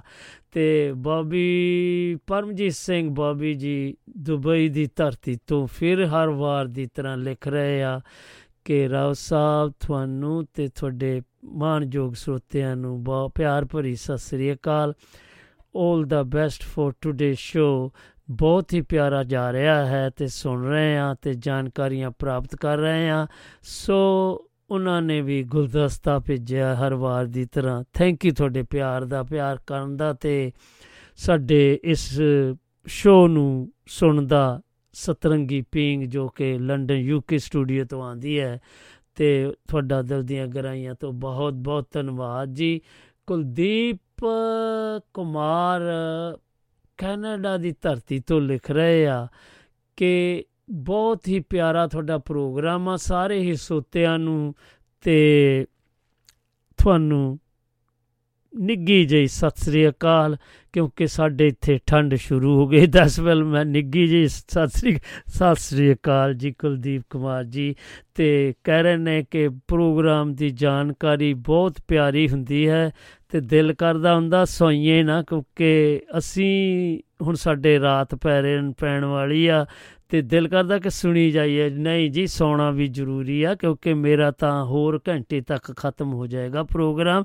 ਤੁਸੀਂ ਜਰੂਰ ਸੁਣਦੇ ਵੀ ਰਿਹਾ ਕਰੋ ਤੇ ਸੌਂ ਵੀ ਜਾਇਆ ਕਰੋ ਜੇ ਤੁਹਾਨੂੰ ਦਿਲ ਕਰੇ। ਤੁਸੀਂ ਰਿਪੀਟ ਸੁਣ ਸਕਦੇ ਆ ਸਾਡਾ ਪ੍ਰੋਗਰਾਮ। ਤੁਸੀਂ ਆਪਣੇ ਟੈਲੀਗ੍ਰਾਮ ਐਪਸ ਲੈ ਕੇ ਉਹਦੇ ਉੱਤੇ ਤੁਸੀਂ ਰਿਪੀਟ ਸਾਡਾ ਪ੍ਰੋਗਰਾਮ ਸੁਣ ਸਕਦੇ ਹੋ। ਤੇ ਹਾਂਜੀ, ਇਹ ਮਨੋਜ ਕੁਮਾਰ ਗੋਆ ਦੀ ਧਰਤੀ ਤੋਂ ਲਿਖ ਰਹੇ ਆ ਕਿ ਹਰ ਵਾਰ ਦੀ ਤਰ੍ਹਾਂ ਇਹ ਲਿਖਦੇ ਹੁੰਦੇ ਆ, ਮੈਂ ਤੁਹਾਡਾ, ਆਪਣੇ ਸਾਥੀਆਂ ਨਾਲ ਪ੍ਰੋਗਰਾਮ ਸੁਣਦਾ ਤੇ ਤੁਹਾਨੂੰ ਤੇ ਤੁਹਾਡੇ ਸੋਤਿਆਂ ਨੂੰ ਪਿਆਰ ਭਰੀ ਸਤਿ ਸ੍ਰੀ ਅਕਾਲ ਕਹਿ ਰਹੇ ਨੇ ਕਿ ਆਪਣੇ ਇਕਬਾਲ ਕੌਰ ਜੀ ਇਹ ਕੈਂਟ ਦੀ ਧਰਤੀ ਤੋਂ ਲਿਖ ਰਹੇ ਆ ਕਿ ਰਾਓ, ਸੁਰਜੀਤ ਰਾਓ ਜੀ ਤੇ ਤੁਹਾਡੇ ਮਾਣ ਮੱਤੇ ਸੁਣੁੱਤਿਆਂ ਨੂੰ ਪਿਆਰ ਭਰੀ ਸਤਿ ਸ੍ਰੀ ਅਕਾਲ। ਤੇ ਅਸੀਂ ਬਹੁਤ ਹੀ ਸਾਨੂੰ ਇਹ ਇੱਕ ਬਹੁਤ ਹੀ ਸੋਹਣਾ ਲੱਗਿਆ ਜਦੋਂ ਅਸੀਂ ਇਹ ਤੁਹਾਡਾ ਪ੍ਰੋਗਰਾਮ ਸੁਣਿਆ ਪਹਿਲੀ ਵਾਰੀ ਤੇ ਅੱਜ ਦੂਜੀ ਵਾਰੀ ਅਸੀਂ ਸੁਣ ਰਹੇ ਹਾਂ। ਸੋ ਕਹਿ ਰਹੇ ਨੇ ਕਿ ਬਹੁਤ ਪਿਆਰਾ ਤੁਹਾਡਾ ਜਿਹੜਾ ਪੇਸ਼ਕਾਰੀ ਆ ਤੇ ਇੱਕ ਅਨੋਖਾ ਜਿਹਾ ਤੁਸੀਂ ਸਬਜੈਕਟ ਲੈ ਕੇ ਆ ਜੰਨੇ ਆ ਤੇ ਸਾਨੂੰ ਵੀ ਕਈ ਵਾਰੀ ਹਾਸਾ ਆ ਜਾਂਦਾ ਆ ਕਿ ਹੈ, ਅਸੀਂ ਤਾਂ ਇਹ ਗੱਲਾਂ ਕਦੀ ਸੁਣੀਆਂ ਹੀ ਨਹੀਂ ਤੇ ਬਹੁਤ ਜਾਣਕਾਰੀਆਂ ਪ੍ਰਾਪਤ ਹੁੰਦੀਆਂ। ਥੈਂਕ ਯੂ ਜੀ ਤੁਹਾਡੇ ਪਿਆਰ ਦਾ ਇਕਬਾਲ ਕੌਰ ਜੀ, ਇਹ ਕੈਂਟ ਦੀ ਧਰਤੀ ਤੋਂ। ਸੋ ਇੱਕ ਸੁਨੇਹਾ ਹੋਰ ਆਇਆ, ਸੁਖਦੇਵ ਸਿੰਘ ਜੀ ਗੰਡਵਾ ਲਿਖ ਰਹੇ ਨੇ ਸਾਰੇ ਹੀ ਸੋਤਿਆਂ ਨੂੰ ਤੇ ਰਾਓ ਸਾਹਿਬ ਤੁਹਾਨੂੰ ਸਤਿ ਸ੍ਰੀ ਅਕਾਲ ਜੀ ਤੇ ਮੈਂ ਗੱਲ ਕਰਨੀ ਚਾਹਨਾ ਆ। ਸੋ ਆਓ ਤੁਸੀਂ ਵੀ ਗੱਲ ਕਰ ਸਕਦੇ ਆ। ਸੋ ਆਪਾਂ ਦੇਖਦੇ ਆ, ਉਹ ਸਾਡੇ ਨਾਲ ਜੁੜਨਾ ਚਾਹੁੰਦੇ ਆ ਤੇ ਆਓ ਫਿਰ ਦੇਖੀਏ ਉਹ ਸਾਡੇ ਨਾਲ ਜੁੜ ਰਹੇ ਆ, ਫਿਰ ਨਹੀਂ ਤੇ ਆਪਾਂ ਅਗਲੇ ਪੜਾਅ ਵੱਲ ਵਧੀਏ। ਤੇ ਉਹਨਾਂ ਦੀ ਵੇਟ ਕਰ ਲੈਣੇ ਥੋੜੀ ਜੀ ਤੇ ਫਿਰ ਨਹੀਂ ਤੇ ਫਿਰ ਆਪਾਂ ਅਗਲੇ ਪੜਾਅ ਵੱਲ ਵਧੀਏ ਤੇ ਤੁਹਾਨੂੰ ਇੱਕ ਫੇਰ ਬਹੁਤ ਪਿਆਰਾ ਜਿਹਾ ਗੀਤ ਸੁਣਾਵਾਂਗੇ। ਲਓ ਜੀ ਮੇਰਾ ਭਾਵ ਕਹਿਣ ਦਾ ਕਿ ਸਾਡੇ ਨਾਲ ਸੁਖਦੇਵ ਸਿੰਘ ਗੰਡਵਾ ਜੀ ਫਗਵਾੜਾ ਦੀ ਧਰਤੀ ਤੋਂ ਆ ਜੁੜੇ ਨੇ। ਜੀ ਆਇਆਂ ਨੂੰ ਸੁਖਦੇਵ ਗੰਡਵਾ ਜੀ, ਸਤਿ ਸ੍ਰੀ ਅਕਾਲ ਜੀ। ਸਤਿ ਸ੍ਰੀ ਅਕਾਲ ਆਓ ਜੀ, ਆਪ ਜੀ ਅਤੇ ਦੁਆਬਾ ਰੇਡੀਓ ਦੇ ਦੇਸ਼ਾਂ ਵਿਦੇਸ਼ਾਂ ਵਿੱਚ ਜਿੰਨੇ ਵੀ ਪ੍ਰੋਗਰਾਮ ਸੁਣ ਰਹੇ ਆ ਸਾਰਿਆਂ ਨੂੰ ਪਿਆਰ ਭਰੀ ਸਤਿ ਸ੍ਰੀ ਅਕਾਲ। ਪਹਿਲਾ ਗੁਰੂ ਨਾਨਕ ਪਾਤਸ਼ਾਹ ਜੀ ਦਾ ਆਗਮਨ ਦਿਵਸ ਗਿਆ। ਉਹਦੀਆਂ ਵੀ ਬਹੁਤ ਬਹੁਤ ਮੁਬਾਰਕਾਂ। ਰੱਬ। ਸਾਰਿਆਂ ਨੂੰ ਖੁਸ਼ੀਆਂ ਖੇੜੇ ਲਿਆਵੇ। ਅਤੇ ਜੋ ਗੁਰੂ ਨਾਨਕ ਪਾਤਸ਼ਾਹ ਦੀਆਂ ਸਿੱਖਿਆਵਾਂ ਉਹਦੇ ਉੱਤੇ ਸਾਰਾ ਸਮਾਜ ਚੱਲੇ। ਉਹ ਜੇ ਕਪੜਾ ਸਮਾਜ ਸਹੀ ਹੋਊਗਾ ਵਾਤਾਵਰਨ ਆਲੇ ਦੁਆਲੇ ਸਹੀ ਹੋਊਗਾ ਤਾਂ ਹੀ ਆਪਾਂ ਨੂੰ ਖੁਸ਼ੀਆਂ ਪ੍ਰਾਪਤ ਹੋ ਸਕਦੀਆਂ ਜੀ। ਹਾਂਜੀ ਇਹ ਤਾਂ ਹੈ। ਮਨ ਆਪੇ ਹੀ ਖੁਸ਼ ਹੋ ਜਾਂਦਾ। ਜਦੋਂ ਤੁਹਾਡਾ ਆਲਾ ਦੁਆਲਾ ਜਾਂ ਤੁਹਾਡੇ ਜਿੱਦਾਂ ਕਿ ਕਹਿ ਲਓ ਤੁਹਾਡਾ ਜਿਹੜਾ ਪਰਿਵਾਰ ਇਹ ਵੀ ਵਿੱਚੇ ਆ ਜਾਂਦਾ, ਤੁਹਾਡੇ ਰਿਸ਼ਤੇਦਾਰ ਵੀ ਆ ਜਾਂਦੇ ਆ, ਤੁਹਾਡਾ ਹੋਰ ਵੀ ਭਾਈਚਾਰਾ ਆ ਜਾਂਦਾ ਆ, ਜਿੰਨਾ ਵੀ ਜਿੱਥੇ ਵੀ ਤੁਸੀਂ ਰਹਿ ਰਹੇ, ਤੁਹਾਡੇ ਗਵਾਂਢੀ ਤੁਹਾਡੇ ਦੋਸਤ, ਮਿੱਤਰ, ਜੋ ਵੀ ਆਲੇ ਦੁਆਲੇ ਤੁਹਾਡੇ ਰਹਿੰਦੇ ਹੁੰਦੇ ਆ, ਜੇਕਰ ਉਹ ਅੱਛਾ ਤੇ ਸੋਹਣਾ ਤੇ ਖੁਸ਼ਹਾਲੀ ਵਾਲਾ ਵਾਤਾਵਰਨ ਹੋਵੇ ਤੇ ਤੁਸੀਂ ਆਪੇ ਹੀ ਖੁਸ਼ ਰਹਿਣਾ ਫੇ ਹਾਂਜੀ, ਬਿਲਕੁਲ ਜੀ, ਜਿਸ ਤਰ੍ਹਾਂ ਜੇ ਆਪਣੇ ਗਵਾਂਢੀ ਖੁਸ਼ੀ ਆ, ਆਲੇ ਦੁਆਲੇ ਠੀਕ ਰਿਸ਼ਤੇਦਾਰ ਚੰਗੇ ਆ, ਆਪਣੇ ਘਰ ਵਿੱਚ ਸੁੱਖ ਸ਼ਾਂਤੀ ਆ ਵਾ- ਸਹੀ ਮਾਹੌਲ ਚੱਲ ਰਿਹਾ, ਉਹ ਵਾਤਾਵਰਨ ਉਹੀ ਕਹਿੰਦੇ ਆਪਾਂ ਸੀ ਹਾਂਜੀ, ਉਹ ਵੀ ਇੱਕ ਵਾਤਾਵਰਣ ਦੇ ਅੰਗਾਂ ਦੇ ਵਿੱਚੋਂ ਹੀ ਆ ਜਾਂਦਾ ਜੀ। ਕਿਉਂਕਿ ਉਹਦਾ। ਜਿਹੜਾ ਉਹਦਾ ਪਸਾਰ ਵੀ ਹੁੰਦਾ ਆ ਉਹ ਵੀ ਆਪਾਂ ਨੂੰ ਉੱਥੋਂ ਹੀ ਮਿਲਦੇ ਆ ਕਿਉਂਕਿ ਜਦੋਂ ਤੁਸੀਂ। ਕੋਈ ਵੀ ਚੀਜ਼ ਦੇਖਦੇ ਆ ਕਿ ਮੇਰੀ ਵੀ ਉਹ ਉੱਥੇ ਠੀਕ ਹੀ ਚੱਲ ਰਿਹਾ ਆ ਆਲੇ ਦੁਆਲੇ ਮਾਹੌਲ ਖੁਸ਼ੀ ਦਾ ਆ ਤੇ ਤੁਸੀਂ ਇੱਕ ਦੂਜੇ ਨਾਲ ਆਰਗੂਮੈਂਟ ਨਹੀਂ ਕਰਦੇ ਜਿੱਦਾਂ ਬਹਿਸਬਾਜ਼ੀ ਨਹੀਂ ਹੋ ਰਹੀ ਕੋਈ ਵੀ। ਆਲੇ ਦੁਆਲੇ ਸਫ਼ਾਈ ਵੀ ਹੈਗੀ ਆ ਤੇ ਹੋਰ ਵੀ ਬਈ ਰੌਲਾ ਰੱਪਾ ਵੀ ਘੱਟ ਪੈ ਰਿਹਾ ਆ। ਇੱਕ ਦੂਜੇ ਦੀ ਗੱਲ ਸੁਣੀ ਜਾਂਦੀ ਆ। ਜੇਕਰ ਕੋਈ ਇਹ ਗਲਤ ਕੰਮ ਹੋ ਰਿਹਾ, ਤੁਸੀਂ ਕਿਸੇ ਦੇ ਨਾਲ ਗੱਲਬਾਤ ਕਰਦੇ ਆ ਤੇ ਉਹ ਸੁਣ, ਸੁਣਦੇ ਆ, ਤਾਂ ਹੀ ਉਹ ਵਾਤਾਵਰਨ ਚੰਗਾ ਬਣਨਾ। ਜੇਕਰ ਤੁਸੀਂ ਗੰਦ ਵੀ ਪਾਈ ਜਾਣਾ, ਰੌਲਾ ਵੀ ਪਾਈ ਜਾਣਾ ਆ, ਇੱਕ ਦੂਜੇ ਨੂੰ ਸੁਣਨਾ ਨਹੀਂ ਹੈਗਾ ਕਿ ਜੇ ਕੋਈ ਗਲਤ ਕੰਮ ਵੀ ਹੋ ਰਿਹਾ ਆ ਉਹਨੂੰ ਅੰਜਾਮ ਨਹੀਂ ਉਹਨੂੰ ਉਹਦਾ ਉਹਦੀ ਉਹਦੀ ਗਲਤੀ ਨਹੀਂ ਮੰਨਣੀ ਆਪਾਂ ਫੇਰ ਤਾਂ ਉਹ ਵਾਤਾਵਰਨ ਠੀਕ ਨਹੀਂ ਹੋਏਗਾ। ਹਾਂਜੀ ਮੈਂ ਨਾ ਥੋੜੇ ਦੋ ਚਾਰ ਲਾਈਨਾਂ ਦੇ ਵਿੱਚ ਸੁਣਾ ਦੇਣਾ ਸਭ ਗੀਤ ਨਾਲੇ ਵਾਤਾਵਰਨ ਦੇ ਵਿੱਚ ਸਾਰੀ ਤਰ੍ਹਾਂ ਦੀਆਂ ਗੱਲਾਂ ਆ ਜਾਣੀਆਂ ਜਾਂ ਤੁਸੀਂ ਕਹੀਆਂ ਸੀ। ਸਾਰੀ ਰਿਪੀਟ ਹੋ ਜਾਊਗਾ ਜੀ। ਹਾਂਜੀ। ਪੇਸ਼ ਕਰੋ ਜੀ। ਆਓ ਰਲ ਕੇ ਚੰਗਾ ਵਾਤਾਵਰਨ ਬਣਾਈਏ ਜੀ। ਆਓ ਰਲ ਕੇ ਚੰਗਾ ਵਾਤਾਵਰਨ ਬਣਾਈਏ ਜੀ। ਗੰਦਗੀ ਧੂਆਂ ਗੈਸਾਂ ਹਵਾ ਪ੍ਰਦੂਸ਼ਿਤ ਕਰਦੇ ਨੇ। ਕਈ ਭਿਆਨਕ ਰੋਗ ਜੀਵਾਂ ਦੇ ਉੱਤੇ ਜੜਦੇ ਨੇ। ਗੰਦਗੀ ਧੂਆਂ ਗੈਸਾਂ ਹਵਾ ਪ੍ਰਦੂਸ਼ਿਤ ਕਰਦੇ ਨੇ। ਕਈ ਭਿਆਨਕ ਰੋਗ ਜੀਵਾਂ ਦੇ ਉੱਤੇ ਜੜਦੇ ਨੇ। ਵਾਤਾਵਰਨ ਦੀ ਸ਼ੁੱਧਤਾ ਦੇ ਲਈ ਯਤਨ ਲਗਾਈਏ ਜੀ। ਆਓ ਰਲ ਕੇ ਚੰਗਾ ਵਾਤਾਵਰਨ ਬਣਾਈਏ ਜੀ। ਆਓ ਰਲ ਕੇ ਚੰਗਾ ਵਾਤਾਵਰਨ ਬਣਾਈਏ ਜੀ। ਵਾਹ। ਹਰਿਆਲੀ ਲੈ ਵੱਧ ਚੜ ਕੇ ਸਭ ਰੁੱਖ ਲਗਾਓ ਜੀ। ਮਾਣੋ ਠੰਡੀਆਂ ਛਾਵਾਂ ਤੇ ਫਲ ਮਿੱਠੇ ਖਾਓ ਜੀ। ਹਰਿਆਲੀ ਲੈ ਵੱਧ ਚੜ ਕੇ ਸਭ ਰੁੱਖ ਲਗਾਓ ਜੀ। ਮਾਣੋ ਠੰਡੀਆਂ ਛਾਵਾਂ ਤੇ ਫਲ ਮਿੱਠੇ ਖਾਓ ਜੀ। ਰੁੱਖਾਂ ਦੇ ਸੁਖ ਪਾ ਕੇ ਚੰਗੀ ਸਿਹਤ ਬਣਾਈਏ ਜੀ। ਰੁੱਖਾਂ ਦੇ ਸੁਖ ਪਾ ਕੇ ਚੰਗੀ ਸਿਹਤ ਬਣਾਈਏ ਜੀ। ਆਓ ਰਲ ਕੇ ਚੰਗਾ ਵਾਤਾਵਰਨ ਬਣਾਈਏ ਜੀ। ਆਓ ਰਲ ਕੇ ਚੰਗਾ ਵਾਤਾਵਰਨ ਬਣਾਈਏ ਜੀ। ਵਾਧੂ ਦਾ ਪ੍ਰਦੂਸ਼ਣ ਵਾਧੂ ਦਾ ਰੋਲਾ ਰੱਪਾ ਵੀ ਇੱਕ ਪ੍ਰਦੂਸ਼ਣ ਹੈ ਸਿਰ ਵਿੱਚ ਕਰਦਾ ਪੀੜ ਦਿਮਾਗ ਵੀ ਲੱਗਦਾ ਹੈ ਵਾਹ। ਵਾਧੂ ਦਾ ਰੋਲਾ ਲੱਪਾ ਵੀ ਇੱਕ ਪ੍ਰਦੂਸ਼ਣ ਹੈ ਸਿਰ ਵਿੱਚ ਹੁੰਦੀ ਪੀੜ ਦਿਮਾਗ ਵੀ ਲੱਗਦਾ ਘੁੱਕਣ ਹੈ ਵਾਧੂ ਦੇ ਰੋਲੇ ਰੱਪੇ ਤੋਂ ਛਟਕਾਰਾ ਪਾਈਏ ਜੀ। ਵਾਧੂ ਦੇ ਰੋਲੇ ਰੱਪੇ ਤੋਂ ਛਟਕਾਰਾ ਪਾਈਏ ਜੀ। ਆਓ ਰਲ ਕੇ ਚੰਗਾ ਵਾਤਾਵਰਨ ਬਣਾਈਏ ਜੀ। ਧਰਤੀ, ਹਵਾ ਤੇ ਪਾਣੀ ਕੁਦਰਤ ਦਾ ਖਜ਼ਾਨਾ ਏ। ਇਸ ਨੂੰ ਸਾਫ਼ ਰੱਖਣਾ ਤੇਰਾ ਫਰਜ਼ ਇਨਸਾਨਾ ਏ। ਧਰਤੀ, ਹਵਾ ਤੇ ਪਾਣੀ ਕੁਦਰਤ ਦਾ ਖਜ਼ਾਨਾ ਏ। ਇਸ ਨੂੰ ਸਾਫ਼ ਰੱਖਣਾ ਤੇਰਾ ਫਰਜ਼ ਇਨਸਾਨਾ ਏ। ਪ੍ਰਦੂਸ਼ਣ ਦੇ ਕਾਰਨ ਸਭਨਾਂ ਨੂੰ ਸਮਝਾਈਏ ਜੀ। ਪ੍ਰਦੂਸ਼ਣ ਦੇ ਕਾਰਨ ਸਭਨਾਂ ਨੂੰ ਸਮਝਾਈਏ ਜੀ। ਆਓ ਰਲ ਕੇ ਚੰਗਾ ਵਾਤਾਵਰਨ ਬਣਾਈਏ ਜੀ। ਆਓ ਰਲ ਕੇ ਚੰਗਾ ਵਾਤਾਵਰਨ ਬਣਾਈਏ ਜੀ। ਰਲ ਰੋਕੋ ਪ੍ਰਦੂਸ਼ਣ ਨੂੰ, ਸੁੱਖੇ ਦਾ ਕਹਿਣਾ ਏ? ਵਾਤਾਵਰਨ ਤੇ ਨਿਰਭਰ ਹੀ ਜੀਵਾਂ ਦਾ ਰਹਿਣਾ ਏ। ਸਭ ਰੋਕੋ ਪ੍ਰਦੂਸ਼ਣ ਨੂੰ, ਸੁੱਖੇ ਦਾ ਕਹਿਣਾ ਏ? ਵਾਤਾਵਰਨ ਤੇ ਨਿਰਭਰ ਹੀ ਜੀਵਾਂ ਦਾ ਰਹਿਣਾ ਏ। ਵਾਤਾਵਰਨ ਦੇ ਚੇਤਨਤਾ ਦੀ ਲਹਿਰ ਚਲਾਈਏ ਜੀ। ਵਾਤਾਵਰਨ ਦੇ ਸ਼ੁੱਧਤਾ ਦੇ ਲਈ ਯਤਨ ਲਗਾਈਏ ਜੀ। ਆਓ ਰਲ ਕੇ ਚੰਗਾ ਵਾਤਾਵਰਨ ਬਣਾਈਏ ਜੀ। ਆਓ ਰਲ ਕੇ ਚੰਗਾ ਵਾਤਾਵਰਨ ਬਣਾਈਏ ਜੀ। ਇਸ ਗੀਤ ਦੇ ਨਾਲੇ ਮੈਂ ਹਾਜ਼ਰੀ ਲਵਾ ਰਿਹਾ। ਮੈਂ ਸਭ ਚਾਹੁੰਦਾ ਵੀ ਸਾਰਾ ਵਾਤਾਵਰਨ ਹਰ ਤਰ੍ਹਾਂ ਦਾ, ਮਾਨਵਤਾ ਦਾ, ਜੋ ਸਫ਼ਾਈ ਦਾ, ਹਰ ਤਰ੍ਹਾਂ ਆਲਾ ਦੁਆਲਾ ਫੁੱਲ, ਕਿਆਰੀਆਂ ਤੇ ਫੁੱਲ ਲੱਗਣ, ਮਹਿਕਾਂ ਆਣ ਅੰਦਰ ਆਲਾ ਦੁਆਲਾ ਖੁਸ਼ਬੂ ਆਵੇ, ਸਭ ਦੇ ਮਿੱਠੇ ਬੋਲ ਹੋਣ, ਖੁਸ਼ੀਆਂ ਦੀ ਫੁਲਵਾੜੀ, ਚੰਗੇ ਸ਼ਬਦਾਂ ਦੇ ਫੁੱਲ ਖਿੜਨ ਸਭ ਦੇ ਮੂੰਹ, ਇਸ ਤਰ੍ਹਾਂ ਵਾਤਾਵਰਨ ਚਾਹੁੰਦੇ ਜੀ। ਹਾਂਜੀ, ਬਹੁਤ ਬਹੁਤ ਦਿਲ ਦੀਆਂ ਗਰਾਈਆਂ ਤੋਂ ਧੰਨਵਾਦ। ਤੁਸੀਂ ਤਾਂ ਸਾਰਾ ਕੁਝ ਹੀ ਦੱਸ ਗਏ ਆਪਣੀ ਕਲਮ ਦੇ ਵਿੱਚੋਂ ਲਿਖ ਕੇ। ਇਹ ਗੰਡਵਾ ਜੀ, ਤੁਸੀਂ ਬਹੁਤ ਹੀ ਪਿਆਰਾ ਲਿਖਿਆ ਤੁਹਾਡੀ ਕਲਮ ਨੂੰ ਸਲਾਮ ਤੇ ਜਿਹਦੇ ਵਿੱਚ ਤੁਸੀਂ ਸਭ ਕੁਝ ਬਿਆਨ ਕਰ ਦਿੱਤਾ। ਤੇ ਹੁਣ ਤੇ ਇਹੀ ਆਪਾਂ ਸੁਨੇਹਾ ਦੇ ਸਕਦੇ ਆ ਕਿ ਜਿੱਥੇ ਕਿੱਥੇ ਤੁਹਾਡੀ ਆਵਾਜ਼ ਗਈ ਆ, ਬਈ ਤੁਹਾਨੂੰ ਇਹ ਕੰਮ ਜ਼ਰੂਰ ਕਰਨੇ ਚਾਹੀਦੇ ਆ, ਜੋ ਕਿ ਆਪਣੇ ਸੁਖਦੇਵ ਸਿੰਘ ਗੰਡਵਾ ਜੀ ਹੁਣੀ ਆਪਣੀ ਕਲਮ ਦੇ ਵਿੱਚੋਂ ਬਿਆਨ ਕੀਤਾ, ਜੋ ਵੀ ਉਹਨੂੰ ਆਪਾਂ ਸੁਣਤਾ ਲਿਆ ਆ, ਆਪਾਂ ਉਹਦੇ ਉੱਤੇ ਵਿਚਾਰ ਵੀ ਕਰਨੀ ਆ ਤੇ ਸੋਚਦੇ ਨਾ ਰਹਿ ਜਾਈਏ, ਉਹਨੂੰ ਕਰਨਾ ਵੀ ਆ ਪੂਰਾ। ਜੇ ਆਪਾਂ ਆਪਣਾ ਹੀ ਕੰਟਰੋਲ ਕਰ ਜਾਈਏ ਆਪਾਂ ਨੂੰ ਕਿਸੇ ਨੂੰ ਕਹਿਣ ਦੀ ਲੋੜ ਨਹੀਂ ਪੈਣੀ ਜੇ ਮੈਂ। ਟੋਫੀ ਦਾ ਕਾਗਜ਼ ਆਪਣੀ ਜੇਬ ਚ ਪਾ ਲਵਾਂ ਖਲਾਰਾ ਨਹੀਂ ਪਊਗਾ ਇਹ ਸਾਰੇ ਕਿੰਨੇ ਖਿੱਲਰ ਤੋਂ ਬਚੂਗੇ ਹਰ ਇੱਕ ਬੰਦਾ ਆਪਣੇ। ਫਰਜ਼ ਸੰਭੇ ਜੀ ਹਾਂਜੀ ਹੁਣ ਆਪਾਂ ਦੇਖਦੇ ਆ ਕਿ ਉੱਥੇ ਗੰਦਗੀ ਥਾਂ ਥਾਂ ਤੇ ਪਈ ਆ। ਇਹ ਕੀ, ਜਿੱਥੇ ਮਾੜੀ ਜਿਹੀ ਚੀਜ਼ ਸਿੱਟ ਦਿੰਦੇ ਆ, ਦੂਜਾ ਆ ਕੇ ਹੋਰ ਸਿੱਟ ਜਾਂਦਾ, ਤੀਜਾ ਆ ਕੇ ਹੋਰ ਸਿੱਟ ਜਾਂਦਾ, ਉਹ ਇਹ ਸਮਝਦੇ ਆ ਕਿ ਇਹਦੇ ਨਾਲ ਸਾਡੀ ਬਾਖੂਬੀ ਹੋ ਜਾਂਦੀ ਆ ਕਿ ਅਸੀਂ ਬਈ ਬਹੁਤ ਚੰਗਾ ਕੰਮ ਕਰ ਰਹੇ ਆ। ਗੰਦਗੀ ਜਿੱਦਾਂ ਲਿਆ ਕੇ, ਉੱਥੋਂ ਗਲੀ ਚੋਂ ਜਾਂ ਆਪਣੇ ਘਰ ਚੋਂ ਲਿਆ ਕੇ ਉੱਥੇ ਸਿੱਟ ਦਿਓ। ਤੇ ਉੱਥੇ ਤਾਂ ਗੰਦ ਪੈਣਾ ਹੀ ਆ ਉੱਥੇ ਜਿੱਥੇ ਤੁਸੀਂ ਸਿੱਟਿਆ, ਉੱਥੇ ਵੀ ਉਹ ਗੰਦਗੀ ਆ।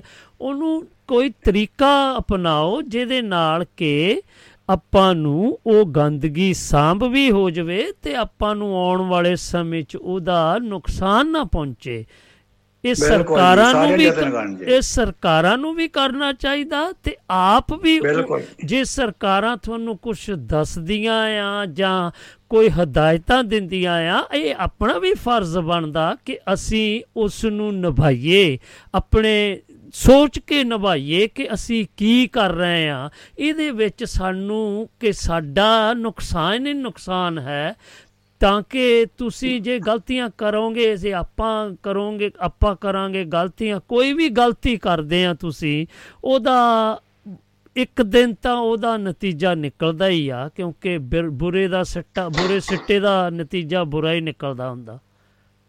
ਬਿਲਕੁਲ ਜੀ ਮੈਂ ਇੱਕ ਗੱਲ ਹੀ ਆਖਰੀ ਗੱਲ ਕਹਿਣੀ ਚਾਹਣਾ ਵੀ। ਜਿੱਥੇ ਸੁਧਾਰ ਉੱਥੇ ਹੁੰਦਾ ਜਿੱਥੇ ਸਰਕਾਰਾਂ ਆਪ ਵੀ ਕੰਮ ਕਰਦੀਆਂ ਲੋਕ ਵੀ ਸਰਕਾਰਾਂ ਦੀ ਮਦਦ ਕਰਦੇ ਆ ਸਰਕਾਰ ਸਰਕਾਰ ਵੀ ਲੋਕਾਂ ਦੀ ਮਦਦ ਕਰਦੇ ਆ ਸਾਰੇ ਆਪਣਾ ਫਰਜ਼ ਸਮਝਦੇ ਉਹੀ ਦੇਸ਼ ਅੱਜ ਤੱਕ ਦੁਨੀਆ ਦੇ ਤਰੱਕੀ ਤੇ ਜਾ ਰਹੇ ਜੀ ਹਾਂਜੀ ਹਾਂਜੀ ਤੇ ਤੁਸੀਂ ਮੈਂ ਤੁਸੀਂ ਫਗਵਾੜੇ ਦੇ ਵਿੱਚ ਕੋਈ ਇਹੋ ਜਿਹੀ ਐਗਜ਼ਾਮਪਲ ਦੇ ਸਕਦੇ ਆ ਜਿੱਥੇ ਕਿ ਤੁਹਾਨੂੰ ਇਹ ਗੰਦ ਨਾ ਨਜ਼ਰ ਆਇਆ ਹੋਵੇ ਜਾਂ ਲੋਕੀ ਬਈ ਉਹਦੇ ਬਾਰੇ ਸੋਚ ਕੇ ਉਹ ਗੰਦ ਜਿੱਥੇ ਵੀ ਉਹ ਕੂੜਾ ਜਾਂ ਗੰਦ ਸਿੱਟਦੇ ਆ ਉਹ ਉਹਦੀ ਉਹਦੇ ਜਿੱਦਾਂ ਕਹਿ ਲਓ ਕਿ ਉਹ ਸਹੀ ਤਰੀਕੇ ਨਾਲ ਉਹ ਕੰਮ ਕਰ ਰਿਹਾ ਤੁਸੀਂ ਕੋਈ ਇਦਾਂ ਦੀ ਉਦਾਹਰਣ ਦੇ ਸਕਦੇ ਆ?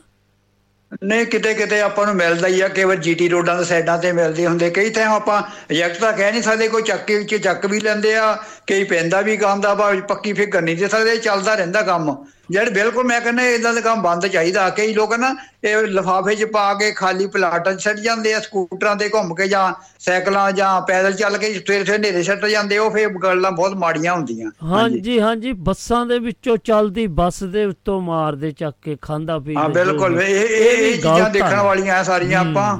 ਇਹ ਇਸ ਨੂੰ ਕੰਟਰੋਲ ਕਰਨ ਦੀ ਲੋੜ ਆ ਜੀ। ਹਾਂਜੀ ਬਹੁਤ ਕੁਝ ਕਰਨ ਲਈ ਆ। ਹੁਣ ਸਾਡੇ ਇੱਥੇ ਮੁਲਕਾਂ ਦੇ। ਵਿੱਚ ਵੀ ਕਾਫੀ ਗੰਦ ਪੈਣ ਲੱਗ ਪਿਆ।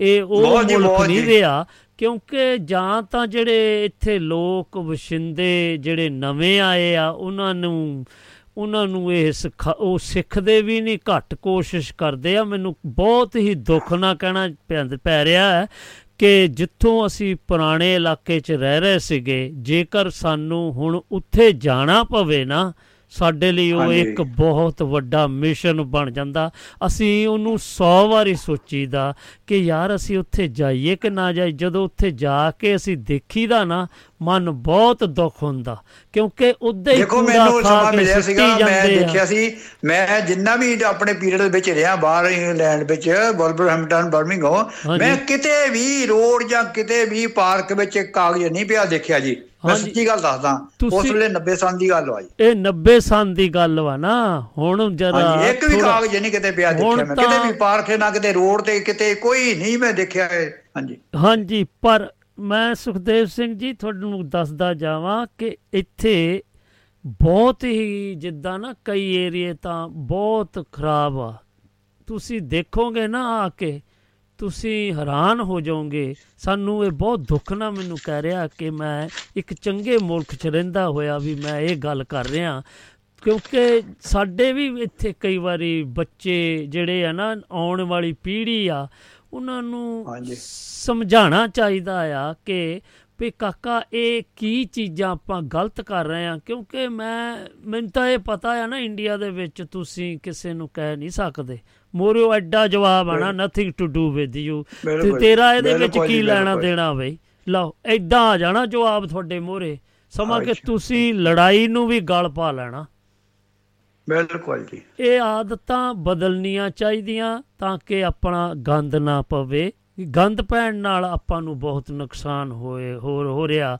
ਇੱਕ ਜਿਹੜੇ ਹਰ ਇੱਕ ਆਪਾਂ ਬੰਦੇ ਦਾ ਫਰਜ਼ ਬਣਦਾ ਹਰ ਇੱਕ ਬੰਦੇ ਦਾ ਫਰਜ਼ ਹਵਾ। ਨੂੰ ਜਿਹੜਾ ਆਪਾਂ ਸਾਫ਼ ਰੱਖੀਏ ਜੇ ਤੁਹਾਨੂੰ ਚਾਹ ਹੈਗਾ ਆ ਤੁਸੀਂ ਗੱਡੀਆਂ ਦੇ ਵਿੱਚ ਪੈਟਰੋਲ ਪਵਾਉਣੇ ਆ ਜਾਂ ਸਕੂਟਰਾਂ ਦੇ ਵਿੱਚ ਡੀਜ਼ਲ ਪੈਟਰੋਲ ਜੋ ਵੀ ਤੁਸੀਂ ਉਹਦੇ ਵਿੱਚ ਪਵਾ ਰਹੇ ਆ ਪਲੀਜ਼ ਪਲੀਜ਼ ਕਰਕੇ ਮੈਂ ਬਹੁਤ ਮਿਹਰਬਾਨੀ ਕਰਦਾ ਤੁਹਾਡੇ ਦਿਲ ਦੀਆਂ ਗਹਿਰਾਈਆਂ ਤੋਂ ਬੇਨਤੀ ਕਰਦਾ ਕਿ ਉਹਦੀ ਸਰਵਿਸ ਵੀ ਕਰਾ ਲਿਆ ਕਰੋ। ਕਿਉਂਕਿ। ਸਰਵਿਸ ਦੇ ਨਾਲ ਥੋੜਾ ਜਿਹਾ ਉਹ ਗੰਦਲਾ ਜਿਹੜਾ ਆਪਾਂ ਧੂਆਂ ਗੱਡੀਆਂ ਚੋਂ ਕੱਢ ਕੇ ਹਵਾ ਦੇ ਵਿੱਚ ਛੱਡਦੇ ਆ ਉਹ ਵੀ ਘਟ ਜਾਏਗਾ ਤੇ ਆਪਾਂ ਨੂੰ ਸਕੂਨ ਦਾ ਸਾਹ ਮਿਲ ਜਾਏਗਾ। ਬਿਲਕੁਲ ਜੀ ਬਿਲਕੁਲ ਸਹੀ।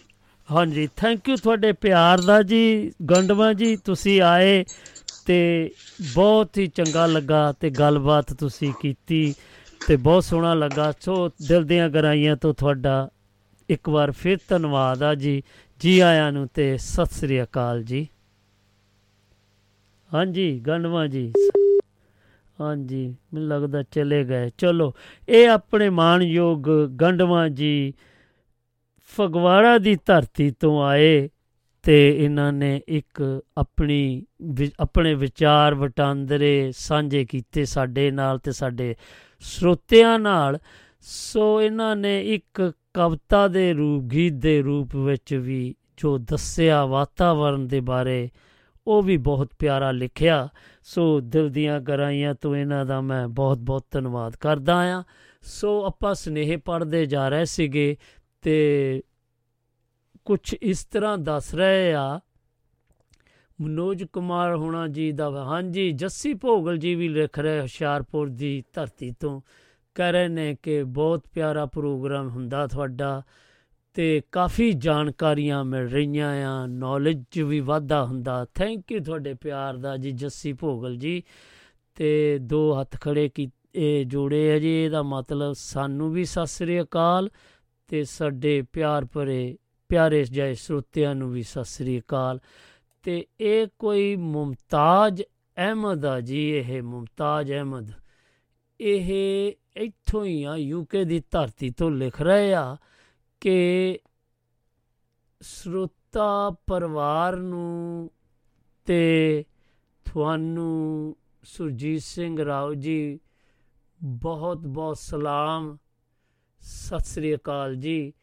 ਤੇ ਮੈਂ ਤੁਹਾਡਾ ਪ੍ਰੋਗਰਾਮ ਸੁਣਿਆ ਤੇ ਮੈਨੂੰ ਬਹੁਤ ਪਿਆਰਾ ਲੱਗਾ ਕਿ ਪੰਜਾਬੀ ਦੇ ਵਿੱਚ ਜੋ ਤੁਸੀਂ ਪ੍ਰੋਗਰਾਮ ਦਿੰਦੇ ਹੋ, ਉਹਦੇ ਵਿੱਚ ਕਾਫੀ ਸਾਨੂੰ ਸਿੱਖਣ ਨੂੰ ਮਿਲਦਾ ਆ।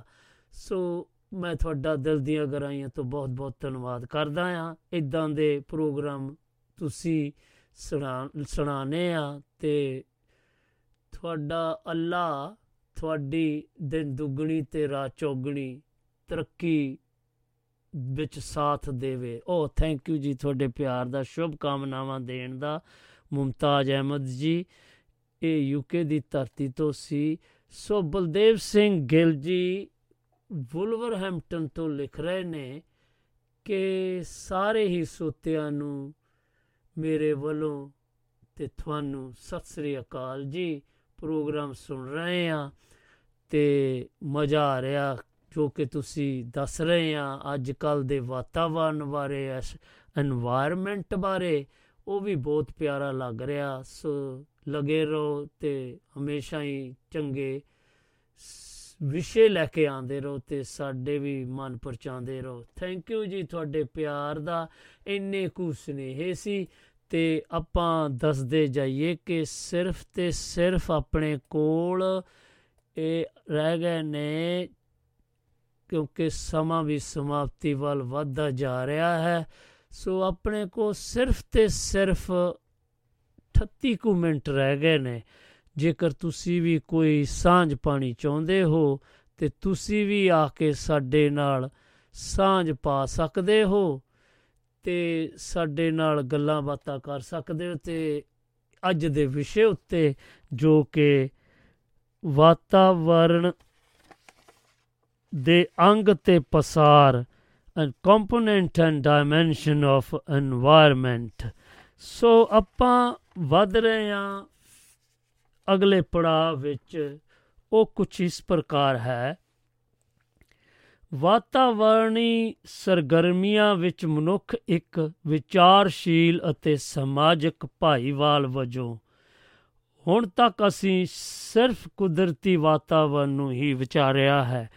ਜਿਹੜਾ ਕਿ ਮਨੁੱਖ ਰਾਹੀਂ ਪਰਵਰਤਿਤ ਨਹੀਂ ਕੀਤਾ ਗਿਆ ਹੈ ਇਸ ਨੂੰ ਆਮ ਤੌਰ ਤੇ ਕੁਦਰਤ ਕਿਹਾ ਜਾਂਦਾ ਹੈ, ਪਰੰਤੂ ਅੱਜ ਮੁਸ਼ਕਲ ਨਾਲ ਹੀ ਕੋਈ ਅਜਿਹਾ ਖੇਤਰ ਹੋਵੇਗਾ ਜਿੱਥੇ ਮਨੁੱਖ ਨੇ ਆਪਣਾ ਅਸਰ ਤੇ ਗਤੀਵਿਧੀਆਂ ਨਾ ਕੀਤੀਆਂ ਹੋਣ। ਉਹ ਪਹਾੜਾਂ ਦੀਆਂ ਉਚਾਈਆਂ ਚੋਟੀਆਂ ਨੂੰ ਸਰ ਕਰ ਚੁੱਕਾ ਹੈ। ਤਪਤ ਖੰਡੀ ਬਰਸਾਤੀ ਜੰਗਲਾਂ ਸਮੁੰਦਰਾਂ ਦੇ ਤਲਾਂ ਅਤੇ ਇੱਥੋਂ ਤੱਕ ਕਿ ਧਰਤੀ ਦੇ ਸਭ ਤੋਂ ਠੰਡੇ ਖੇਤਰ ਅੰਟਾਰਕਟਿਕ ਅੰਟਾਰਕਟਿਕਾ ਤੱਕ ਜਾਣ ਦੀ ਹਿੰਮਤ ਕਰ ਚੁੱਕਾ ਹੈ। ਇਸ ਲਈ ਅਜੋਕੇ ਪ੍ਰਸੰਗ ਅਧੀਨ ਵਾਤਾਵਰਣ ਨੂੰ ਕੁਦਰਤੀ ਅਤੇ ਮਨੁੱਖੀ ਵਾਤਾਵਰਣ ਦੇ ਸਮੁੱਚੇ ਰੂਪ ਵਜੋਂ ਵੀ ਸਮਝਿਆ ਜਾ ਸਕਦਾ ਹੈ। ਮਨੁੱਖੀ ਵਾਤਾਵਰਣ ਮੈਨ ਮੇਡ এনवायरमेंट ਵਿੱਚ ਖੇਤੀਬਾੜੀ, ਖਾਨਾ ਦੀ ਖੁਦਾਈ, ਉਦਯੋਗੀਕਰਨ ਘਰਾਂ ਦੀ ਵਿਵਸਥਾ ਅਤੇ ਘਰਾਂ ਦੀ ਵਿਵਸਥਾ, ਸ਼ਹਿਰਾਂ ਦਾ ਨਿਰਮਾਣ ਆਦ ਸ਼ਾਮਲ ਹੈ। ਮਨੁੱਖ ਨੇ ਬਹੁ ਜਲੀ, ਮਨੁੱਖ ਨੇ ਬਹੁ ਮੰਜ਼ਲੀ ਇਮਾਰਤਾਂ, ਸੜਕਾਂ, ਪੁਲਾਂ ਰੇਲ ਮਾਰਗਾਂ, ਹਵਾਈ ਅੱਡਿਆਂ, ਬੰਦਰਗਾਹਾਂ, ਸੁਰੰਗਾਂ, ਜਲ ਸਪਲਾਈ ਲਾਈਨਾਂ, ਦੂਰ ਸੰਚਾਰ ਸਾਧਨਾਂ, ਸੀਵਰੇਜ ਅਤੇ ਹੋਰਨਾਂ ਕਿਸਮਾਂ ਦੇ ਸਾਜੋ ਸਮਾਨ ਦੇ ਨਿਰਮਾਣ ਲਈ ਆਪਣਾ ਨਿਰਪੁੰਨਤਾ ਨੂੰ ਵਰਤੋਂ ਵਿੱਚ ਲਿਆਂਦਾ ਹੈ। ਭਾਵੇਂ ਕਿ ਇਨ੍ਹਾਂ ਤਬਦੀਲੀਆਂ ਨੇ ਲੋਕਾਂ ਦੇ ਰਹਿਣ ਸਹਿਣ ਦੇ ਢੰਗਾਂ ਨੂੰ ਸੁਧਾਰਿਆ ਹੈ ਪਰੰਤੂ ਫਿਰ ਵੀ ਕੁਦਰਤੀ ਸਰੋਤਾਂ ਦੇ ਅਤ ਅਧਿਕ ਸ਼ੋਸ਼ਣ ਕਾਰਨ ਪਾਣੀ, ਹਵਾ ਤੇ ਜ਼ਮੀਨ ਤੇ ਭੌਤਿਕ ਰਸਾਇਣ ਅਤੇ ਜੈਵਿਕ ਗੁਣਾਂ ਵਿੱਚ ਭਾਰੀ ਤਬਦੀਲੀ ਆ ਗਈ ਹੈ। ਬਦਲਿਆ ਹੋਇਆ ਵਾਤਾਵਰਣ ਖੁਦ ਮਨੁੱਖ ਲਈ ਅਨੇਕਾਂ ਸਮੱਸਿਆਵਾਂ ਪੈਦਾ ਕਰ ਸਕਦਾ ਹੈ। ਵਾਤਾਵਰਣ ਵਿੱਚ ਆ ਰਹੀ ਇਸ ਖਰਾਬੀ ਅਤੇ ਗਿਰਾਵਟ ਨੂੰ ਟਾਲਣ ਹਿੱਤ ਬਹੁਤ ਸਾਰੀਆਂ ਵਾਤਾਵਰਣਿਕ ਸਭਾਵਾਂ ਤੇ ਸੰਗਠਨਾਂ ਨੇ ਕੁਦਰਤੀ ਸਰੋਤਾਂ ਦੇ ਸ਼ੋਸ਼ਣ ਤੋਂ ਪੈਦਾ ਹੋਣ ਵਾਲੇ ਹਾਨੀਕਾਰਕ ਪ੍ਰਭਾਵਾਂ ਨੂੰ ਪੋਸਟਰਾਂ ਰਾਹੀਂ, ਰੈਲੀਆਂ ਰਾਹੀਂ, ਭਾਸ਼ਣਾਂ ਰਾਹੀਂ ਅਤੇ ਫਿਲਮੀ ਪ੍ਰਦਰਸ਼ਨੀਆਂ ਰਾਹੀਂ, ਗੀਤਾਂ ਰਾਹੀਂ ਲੋਕਾਂ ਨੂੰ ਜਾਗਰਤ ਕਰਨ ਨੂੰ ਸ਼ੁਰੂ ਕਰ ਦਿੱਤਾ ਹੈ। ਸੋ ਕੋਸ਼ਿਸ਼ ਕੀਤੀ ਹੈ ਕਿ ਤੁਸੀਂ ਵੀ ਇਸ ਦਾ ਸਾਥ ਦੇਵੋ, ਕਿਉਂਕਿ ਇਹ ਬਹੁਤ ਜ਼ਰੂਰੀ ਹੈ। ਇਹੋ ਜਿਹੇ ਚੰਗੇ ਕੰਮ ਵਿੱਚ ਸਥਾਨਕ ਸਰਕਾਰਾਂ ਵੀ ਸਹਾਇਤਾ ਕਰ ਰਹੀਆਂ ਹਨ। ਸੋ ਆਪਾਂ ਫਿਰ ਅਗਲੇ ਪੜਾਅ ਵੱਲ ਜਾਵਾਂਗੇ ਤੇ ਹੁਣ ਤੁਸੀਂ ਇੱਕ ਆਪਣੀ ਸੋਚ ਨੂੰ ਵੀ ਇਹੋ ਜਿਹੀ ਸੋਚ ਬਣਾਉਣਾ ਹੈ। ਸੋ ਮੈਂ ਇੱਕ ਗੀਤ ਸੁਣਾਉਣ ਜਾ ਰਿਹਾ ਹਾਂ ਤੇ ਆਪਾਂ ਦੱਸਦੇ ਜਾਈਏ, ਸਮਾਂ ਵੀ ਸਮਾਪਤੀ ਵੱਲ ਵੱਧ ਰਿਹਾ ਹੈ। ਤੁਸੀਂ ਵੀ ਕੋਈ ਗੱਲਬਾਤ ਕਰਨੀ ਚਾਹੁੰਦੇ ਹੋ ਤੇ ਤੁਸੀਂ ਵੀ ਜੇਕਰ ਯੂਕੇ ਤੋਂ ਫੋਨ ਕਰ ਰਹੇ ਹੋ 0730 60 73 766 ਦੇ ਆ ਕੇ ਸਾਡੇ ਨਾਲ ਤੁਸੀਂ ਤੇ ਸਾਡੇ ਸਰੋਤਿਆਂ ਨਾਲ ਸਾਂਝਾ ਪਾ ਸਕਦੇ ਹੋ। ਦੇਸ਼ ਵਿਦੇਸ਼ਾਂ 'ਚ WhatsApp ਰਾਹੀਂ ਤੁਸੀਂ ਦੇਸ਼ ਵਿਦੇਸ਼ਾਂ ਤੋਂ ਸਾਡੇ ਨਾਲ WhatsApp ਰਾਹੀਂ +447306073 ਤੇ 766 ਰਾਹੀਂ ਆ ਕੇ ਸਾਂਝਾ ਪਾ ਸਕਦੇ ਹੋ। ਸੋ ਆਪਾਂ ਇੱਕ ਬਹੁਤ ਹੀ ਪਿਆਰੇ ਜਿਹੇ ਗੀਤ ਵੱਲ ਵੱਧਦੇ ਹਾਂ ਤੇ ਇਸ ਨੂੰ ਸੁਣ ਕੇ ਤੁਹਾਨੂੰ ਆਪੇ ਹੀ ਪਤਾ ਲੱਗ ਜਾਏਗਾ ਕਿ ਕੀ ਵਾਤਾਵਰਣ ਹੈ। ਸੋਚ ਹੈ ਜਾਗੀ, ਵਾਕਿਆ ਵੇ ਜਾਗਣਾ ਹੀ ਚਾਹੀਦਾ ਸਾਨੂੰ। ਤੇ ਆਪਾਂ ਇੱਕ ਸੁਨੇਹਾ ਆਇਆ ਜੀ, ਆਪਣੇ ਰਾਣੀ ਜੀ ਲੰਡਨ ਦੀ ਧਰਤੀ ਤੋਂ ਲਿਖ ਰਹੇ ਨੇ, ਸਾਰੇ ਹੀ ਮਾਣਮੱਤੇ ਸੁਣੁੱਤਿਆਂ ਨੂੰ ਤੇ ਰਾਓ ਸਾਹਿਬ ਤੁਹਾਨੂੰ ਸਤਿ ਸ੍ਰੀ ਅਕਾਲ ਜੀ। ਬਹੁਤ ਹੀ ਪਿਆਰਾ ਪ੍ਰੋਗਰਾਮ ਜਾ ਰਿਹਾ ਅੱਜ ਤੁਹਾਡਾ ਤੇ ਤੁਸੀਂ ਕਾਫੀ ਡੁੰਗਾਈ ਦੇ ਵਿੱਚ ਅੱਜ ਆ ਕੇ ਤੇ, ਇਹ, ਜਾਣਕਾਰੀਆਂ ਦੇ ਰਹੇ ਹੋ ਤੇ ਬਹੁਤ ਹੀ ਮਨਪਸੰਦ ਸਾਡਾ ਇਹ ਸਬਜੈਕਟ ਹੋਣਾ ਚਾਹੀਦਾ ਆ, ਕਿਉਂਕਿ ਇਹਦੇ ਵਿੱਚ ਬਹੁਤ ਹੀ ਆਪਾਂ ਨੂੰ ਖਿਆਲ ਦੇ ਨਾਲ ਜਿਹੜੀਆਂ ਗੱਲਾਂ ਬਾਤਾਂ ਕਰਨੀਆਂ ਚਾਹੀਦੀਆਂ ਆ, ਤਾਂ ਕਿ ਆਉਣ ਵਾਲੀ ਪੀੜ੍ਹੀ ਇਸ ਜੋ ਨੁਕਸਾਨ ਆਪਾਂ ਹੁਣ ਚੱਲ ਰਹੇ ਆ, ਉਹ ਨਾ ਚੱਲਣ ਤਾਂ ਕਿ ਸਾਨੂੰ ਵੀ ਹੁਣ ਤੋਂ ਹੀ ਸੁਲਝ ਜਾਣਾ ਚਾਹੀਦਾ ਆ। ਆਪਾਂ ਨੂੰ ਚਿੰਤਨ ਹੋ ਜਾਣਾ ਚਾਹੀਦਾ ਕਿਉਂਕਿ ਇਹ ਇੱਕ ਬਹੁਤ ਹੀ, ਇਹ ਜਿੱਦਾਂ ਕਹ ਲੋ ਕਿ ਬਹੁਤ ਹੀ ਜਿੱਦਾਂ ਉਹਨਾਂ ਨੇ ਕਿਹੜੇ ਹਿਸਾਬ ਨਾਲ ਲਿਖਿਆ ਇੰਗਲਿਸ਼ ਦੇ ਵਿੱਚ, ਉਹ ਮੈਂ ਉਲਥਾ ਕਰ ਰਿਹਾ ਜੀ। ਸੇ ਕਹਿ ਰਹੇ ਨੇ ਕਿ ਇਹ ਬਹੁਤ ਹੀ ਅਰਜੈਂਟ ਵਿਸ਼ਾ ਹੈ। ਅਰਜੈਂਟ ਦਾ ਮਤਲਬ ਬਹੁਤ ਜ਼ਰੂਰੀ ਵਿਸ਼ਾ ਸੀਗਾ ਹੈ, ਜੋ ਤੁਸੀਂ ਅੱਜ ਗੱਲ ਕੀਤੀ ਆ। ਸੋ ਥੈਂਕ ਯੂ ਤੁਹਾਡੇ ਪਿਆਰ ਦਾ ਰਾਣੀ ਜੀ ਤੇ ਸ਼ੁਭ ਕਾਮਨਾਵਾਂ ਵੀ ਦਿੱਤੀਆਂ ਨੇ। ਹਮੇਸ਼ਾ ਇਦਾਂ ਹੀ ਦੇ ਪ੍ਰੋਗਰਾਮ ਲਿਆਈ ਜਾਓ ਤੇ ਮਨਪਸੰਦ ਸਾਡੇ ਤੁਸੀਂ ਜਾਣਕਾਰੀਆਂ ਸਾਨੂੰ ਦਿੰਦੇ ਰਹੋ। ਥੈਂਕ ਯੂ ਜੀ ਤੁਹਾਡੇ ਪਿਆਰ ਦਾ। ਸੋ ਆਪਾਂ ਵੱਧਦੇ ਆ ਅਗਲੇ ਪੜਾਅ ਵੱਲ। ਉਹ ਕੁਝ ਇਸ ਤਰ੍ਹਾਂ ਹੈ ਕਿ ਹਾਂਜੀ। ਆਪਾਂ ਗੱਲ ਕਰ ਰਹੇ ਸੀਗੇ। ਹਾਂਜੀ। ਇਸ ਦੇ ਨਤੀਜੇ ਵਜੋਂ ਕਈ ਦੇਸ਼ਾਂ ਦੇ ਅਨੇਕਾਂ ਖੇਤਰਾਂ ਨੂੰ ਰਾਖਵਾਂ ਕਰਾਰ ਦੇ ਦਿੱਤਾ ਹੈ ਅਤੇ ਇਹ ਖੇਤਰ ਮਨੁੱਖੀ ਦਖਲਅੰਦਾਜ਼ੀ ਤੋਂ ਮੁਕਤ ਰੱਖੇ ਗਏ ਹਨ। ਇਨ੍ਹਾਂ ਖੇਤਰਾਂ ਨੂੰ ਜੀਵ ਮੰਡਲ ਰਿਜ਼ਰਵ, ਬਾਇਓਸਫਾਇਰ ਰਿਜ਼ਰਵ ਰਾਸ਼ਟਰੀ ਪਾਰਕ, ਨੈਸ਼ਨਲ ਪਾਰਕ ਅਤੇ ਵਣ ਜੀਵ ਪਨਾਹਗਾਹਾਂ ਵਾਈਲਡ ਲਾਈਫ ਸੈਕਚੂਨਰੀਜ਼ ਕਿਹਾ ਜਾਂਦਾ ਹੈ। ਇਸ ਤੋਂ ਇਲਾਵਾ ਵਾਤਾਵਰਣ ਦੇ ਨਾਮ ਹੇਠ ਸਰਕਾਰਾਂ ਨੇ ਚਿਰਕਾਲੀਨ ਨਤੀਜਿਆਂ ਉੱਪਰ ਬਿਨਾਂ ਬਹੁਤਾ ਜ਼ੋਰ ਦਿੰਦਿਆਂ ਇਹਨਾਂ ਸੁਰੱਖਿਅਤ ਖੇਤਰਾਂ ਨੂੰ ਮਨ ਪਰਚਾਵੇ ਦੇ ਸਾਧਨਾਂ ਵਿੱਚ ਵੀ ਬਦਲਣ ਦੀ ਕੋਸ਼ਿਸ਼ ਕੀਤੀ ਹੈ। ਵਾਤਾਵਰਣ ਅਤੇ ਜੰਗਲੀ ਜੀਵਾਂ ਦੀ ਸੁਰੱਖਿਆ ਸੁਰੱਖਿਆ ਦੇ ਸਾਂਭ ਸਾਮ ਸੰਭਾਲ ਨਾਲ ਜੁੜੇ ਲੋਕ ਅਜਈਆਂ ਸਰਗਰਮੀਆਂ ਤੋਂ ਚੰਗੀ ਤਰ੍ਹਾਂ ਸੁਚੇਤ ਹਨ। ਹਾਂਜੀ, ਇਹ ਵੀ ਇੱਕ ਬਹੁਤ ਹੀ ਆਪਾਂ ਨੂੰ ਸੋਚਣ ਵਾਲੀ ਗੱਲ ਹੈ।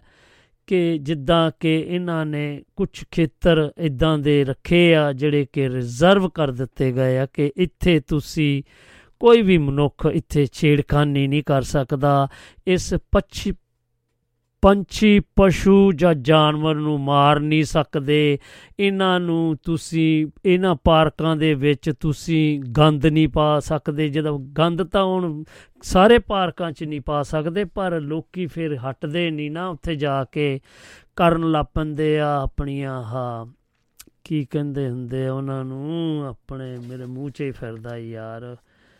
ਆਹਾ ਜਿੱਦਾਂ ਆਪਾਂ ਚੱਲ ਜਾਈਦਾ ਆ, ਖਾ ਪੀ ਖਾ ਪੀ ਦੀਆਂ ਚੀਜ਼ਾਂ ਲੈ ਕੇ ਤੇ ਪਿਕਨਿਕ ਹਾਂਜੀ ਪਿਕਨਿਕ ਇਦਾਂ ਦੀਆਂ ਚੀਜ਼ਾਂ ਤੋਂ ਉਹਨਾਂ ਨੇ, ਉਹਨਾਂ ਨੂੰ ਮਨਾਹੀ ਕੀਤੀ ਹੋਈ ਹੈ ਤੇ ਉਹਨਾਂ ਦੇ ਸਮਾਂ ਕੇ ਉਹਨਾਂ ਨੂੰ ਸਾਂਭਣ ਲਈ ਉਹਨਾਂ ਨੇ ਕੁਝ ਇਹੋ ਜਿਹੇ ਵੀ ਰੱਖੇ ਆ ਪਾਰਕ ਜਿੱਥੇ ਕਿ ਤੁਹਾਨੂੰ ਜਿਵੇਂ ਕਿ ਸਾਡੇ ਇੱਥੇ ਇੱਕ ਕਿਊ ਗਾਰਡਨਸ ਹੈ।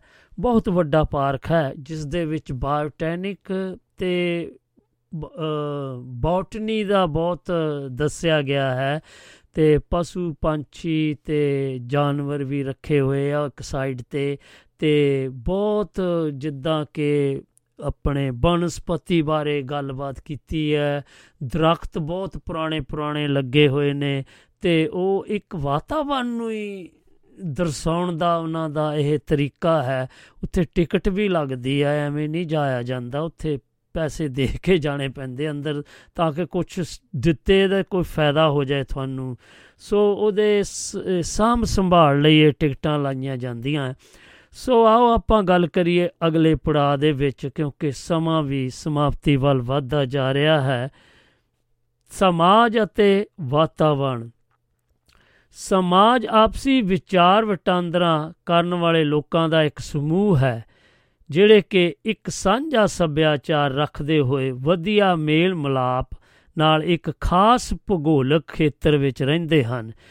ਇਸ ਲਈ ਇਹ ਬਿਲਕੁਲ ਸਪਸ਼ਟ ਹੈ ਕਿ ਮਨੁੱਖੀ ਸਮਾਜ ਅਤੇ ਕੁਦਰਤੀ ਵਾਤਾਵਰਣ ਬਹੁਤ ਹੀ ਨੇੜਤਾ ਨਾਲ ਇੱਕ ਦੂਸਰੇ ਨਾਲ ਜੁੜੇ ਹੋਏ ਹਨ।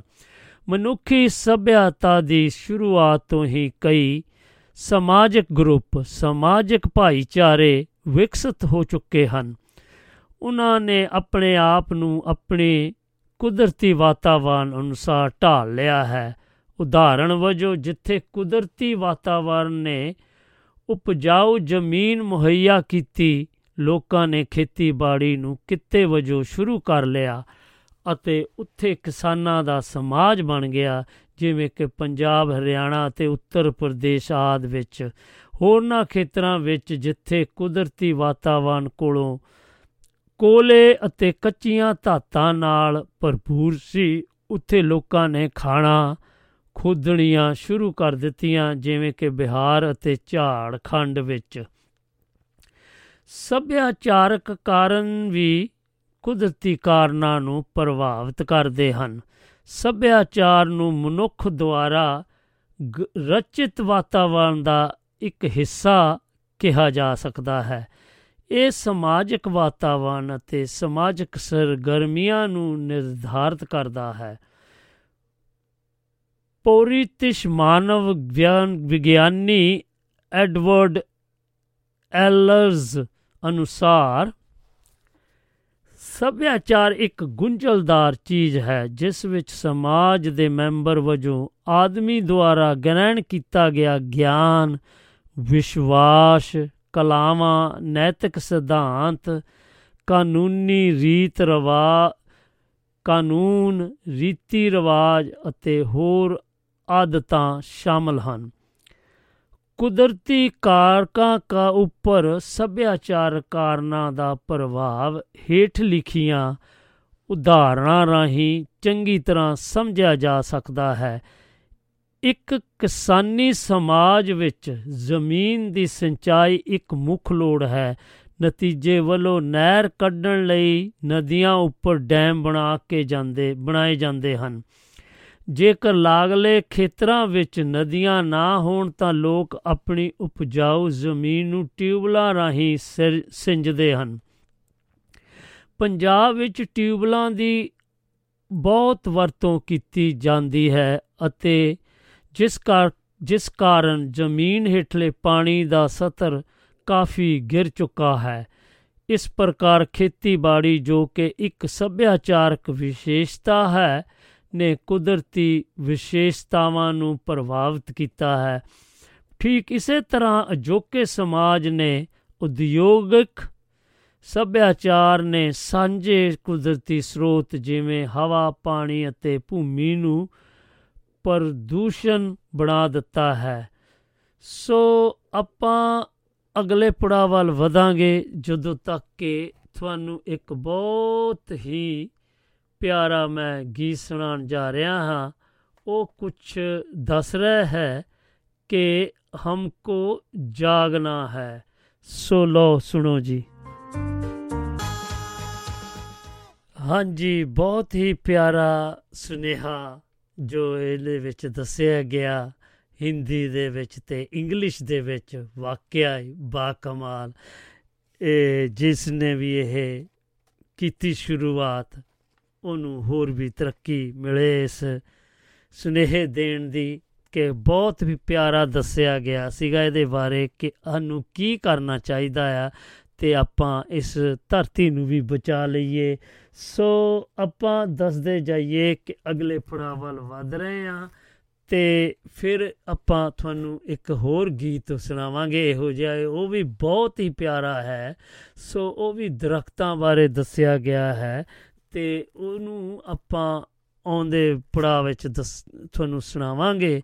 ਸੋ ਆਪਾਂ ਗੱਲ ਕਰੀਏ ਅਗਲੇ ਪੜਾਅ ਵੱਲ। ਉਹ ਕੁਝ ਇਸ ਤਰ੍ਹਾਂ ਹੈ ਜੀ ਤੇ ਦੱਸਦੇ ਜਾਈਏ ਕਿ ਹੁਣੇ ਗੱਲ ਕਰਾਂਗੇ ਉਸ ਦੇ ਬਾਰੇ ਤੇ ਥੋੜਾ ਜਿਹਾ ਹਾਂਜੀ, ਆਪਾਂ ਦੱਸਦੇ ਸਮਾਜ ਦੇ ਹਰ ਨਾਗਰਿਕ ਦਾ ਇਹ ਮੁੱਢਲਾ ਫਰਜ਼ ਬਣਦਾ ਹੈ ਕਿ ਉਹ ਇਹ ਅਨੁਭਵ ਕਰੇ ਕਿ ਜੇਕਰ ਅਸੀਂ ਕੁਦਰਤੀ ਸਰੋਤਾਂ ਦੇ ਵਾਤਾਵਰਣ ਨੂੰ ਪਲੀਤ ਕਰਦੇ ਰਹੇ ਤਾਂ ਸਾਡੀਆਂ ਆਉਣ ਵਾਲੀਆਂ ਪੀੜ੍ਹੀਆਂ ਲਈ ਇੱਕ ਕਾਲੇ ਭਵਿੱਖ ਦਾ ਜਨਮ ਹੋ ਸਕਦਾ ਹੈ।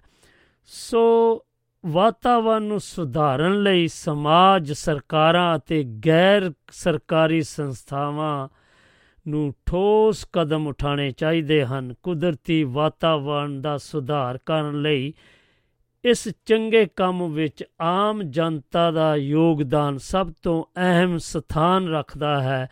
ਵਾਤਾਵਰਣ ਦੇ ਸੁਧਾਰ ਵਿੱਚ ਲੋਕਾਂ ਦੀ ਰੁਚੀ ਵੱਖ-ਵੱਖ ਸਮੇਂ ਤੇ ਵੱਖੋ ਵੱਖਰੀ ਹੁੰਦੀ ਹੈ।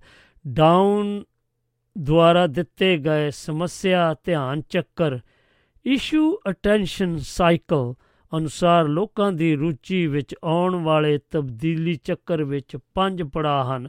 ਸੋ ਆਪਾਂ ਉਹਨਾਂ ਪੜਾਵਾਂ ਬਾਰੇ ਗੱਲ ਕਰਾਂਗੇ ਤੇ ਮੈਂ ਦੱਸਦਾ ਜਾਵਾਂ ਕਿ ਕੋਈ ਸੱਜਣ ਜੀ ਸਾਨੂੰ ਫੋਨ ਕਰ ਰਹੇ ਸੀ। ਸੋ ਦੇਖੀਏ ਕੌਣ ਆਪਾਂ ਨੂੰ ਫੋਨ ਕਰ ਰਹੇ ਆ ਤੇ ਆਪਾਂ ਫਿਰ ਉਹਨਾਂ ਨੂੰ ਏਅਰ ਤੇ ਲਿਆ ਕੇ ਤੇ ਉਹਨਾਂ ਦਾ ਜੀ ਆਇਆਂ ਨੂੰ ਕਹਿੰਨੇ ਆ ਤੇ ਉਹਨਾਂ ਕੋਲੋਂ ਉਹਨਾਂ ਦੇ ਵਿਚਾਰ ਸੁਣਦੇ ਆ। ਹਾਂਜੀ, ਮੈਂ ਦੱਸਦਾ ਜਾਵਾਂ ਕਿ ਆਪਣੇ ਨਾਲ ਸਾਡੇ ਬਹੁਤ ਹੀ ਮਾਣਯੋਗ ਜਗਵੰਤ ਖੇੜਾ ਜੀ ਡਰਮ ਯੂਐਸਏ ਦੀ ਧਰਤੀ ਤੋਂ ਜੁੜ ਚੁੱਕੇ ਨੇ। ਜੀ ਆਇਆਂ ਨੂੰ ਜਗਵੰਤ ਖੇੜਾ ਜੀ, ਸਤਿ ਸ੍ਰੀ ਅਕਾਲ ਜੀ।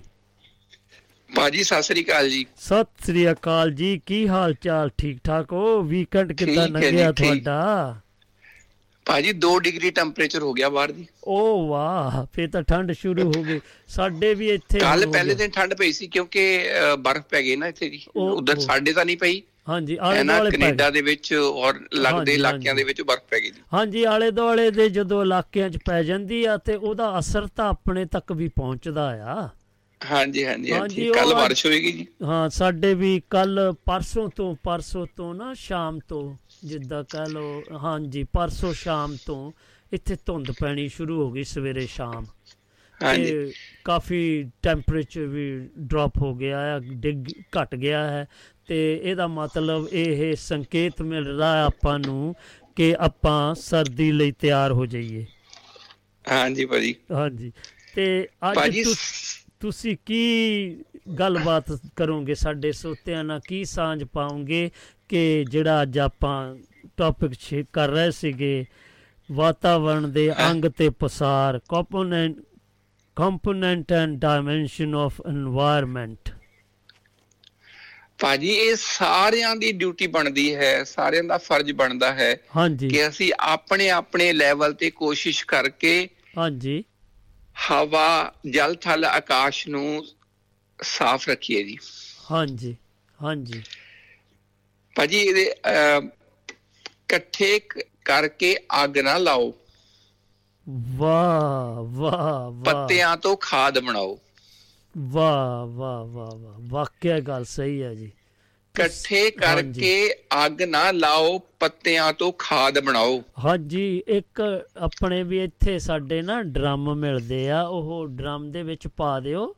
ਉਹ ਨਾ ਥੋ 2 ਸਾਲਾਂ ਦੇ ਵਿੱਚ ਉਹ ਪਤਾ ਨਹੀਂ ਉਹ ਗਲ ਜਾਂਦੇ ਪੱਤੇ ਤੇ ਉਹ ਕੰਪੋਸਟ ਬਣ ਜਾਂਦਾ। ਉਹਦੇ ਵਿੱਚ ਕਿਆਰੀਆਂ ਦੇ ਵਿੱਚ ਸਿੱਟ ਦਿਓ ਜਾਂ ਜ਼ਮੀਨ ਦੇ ਉੱਤੇ ਖਿਲਾਰ ਦਿਓ ਜਿੱਥੇ ਤੁਸੀਂ ਕੁਝ ਬੀਜਿਆ ਆ। ਦਰਖਤ ਦੇ। ਆਲੇ ਦੁਆਲੇ ਪਾ ਦਿਓ। ਉਹ ਉਹ ਉਹਦਾ ਕੋਈ ਨੁਕਸਾਨ ਨਹੀਂ ਹੈਗਾ ਪਰ ਰੀਸਾਈਕਲ ਵੀ ਤੁਸੀਂ ਕਰ ਸਕਦੇ ਆ।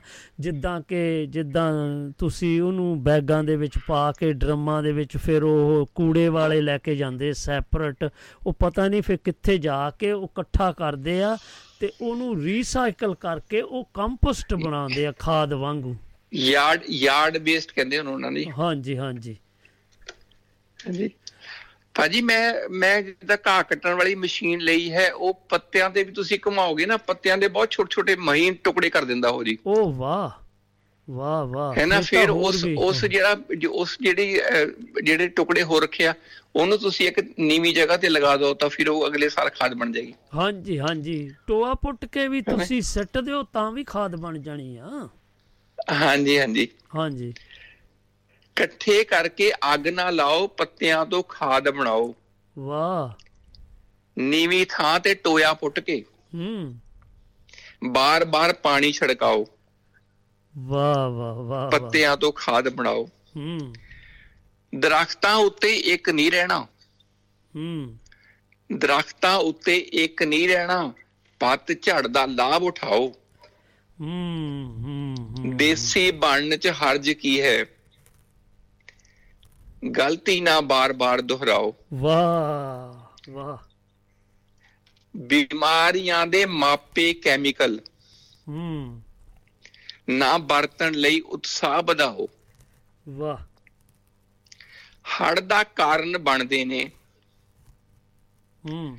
ਹੜ ਦਾ ਕਾਰਨ ਬਣਦੇ ਨੇ। ਵਾਹ। ਪਲਾਸਟਿਕ ਲਿਫਾਫੇ ਨਾ ਬਹਾਓ। ਵਾਹ ਵਾਹ ਵਾਹ ਵਾਹ। ਸਬਜੀ ਭਾਜੀ ਲੈਣ ਵਾਸਤੇ। ਹੂੰ। ਆਪਣਾ ਝੋਲਾ ਲੈ ਕੇ ਜਾਓ। ਵਾਹ ਜੀ ਵਾਹ। ਅੱਗੇ ਝੋਲੇ ਯੂਜ਼ ਕਰਦੇ ਸੀਗੇ ਤੁਹਾਨੂੰ ਪਤਾ? ਕੋਈ ਵੀ ਚੀਜ਼ ਹਾਂਜੀ ਹਾਂਜੀ। ਸਾਈਕਲ ਮੋਰੇ ਲਟਕਾਏ ਹੁੰਦੇ ਸੀਗੇ। ਜੀ ਭਾਜੀ। ਹਾਂਜੀ। ਜਿੱਥੇ ਵੀ ਖਾਲੀ ਥਾਂ ਲੱਭੇ ਹੂੰ। ਜਿੱਥੇ ਵੀ ਖਾਲੀ ਥਾਂ ਲੱਭੇ। ਦਰਖਤ ਜਾਂ ਫਿਰ ਘਾਹ ਉਗਾਓ। ਵਾਹ। ਇੱਕ ਵਾਰੀ ਉਪਰਾਲਾ ਕਰਕੇ ਸਾਰੀ ਜ਼ਿੰਦਗੀ ਆਕਸੀਜਨ ਪਾਓ। ਵਾਹ ਵਾਹ। ਜਗ੍ਹਾ ਜਗ੍ਹਾ ਤੇ ਰੋਕਾਂ ਲਾ ਕੇ। ਹੂੰ।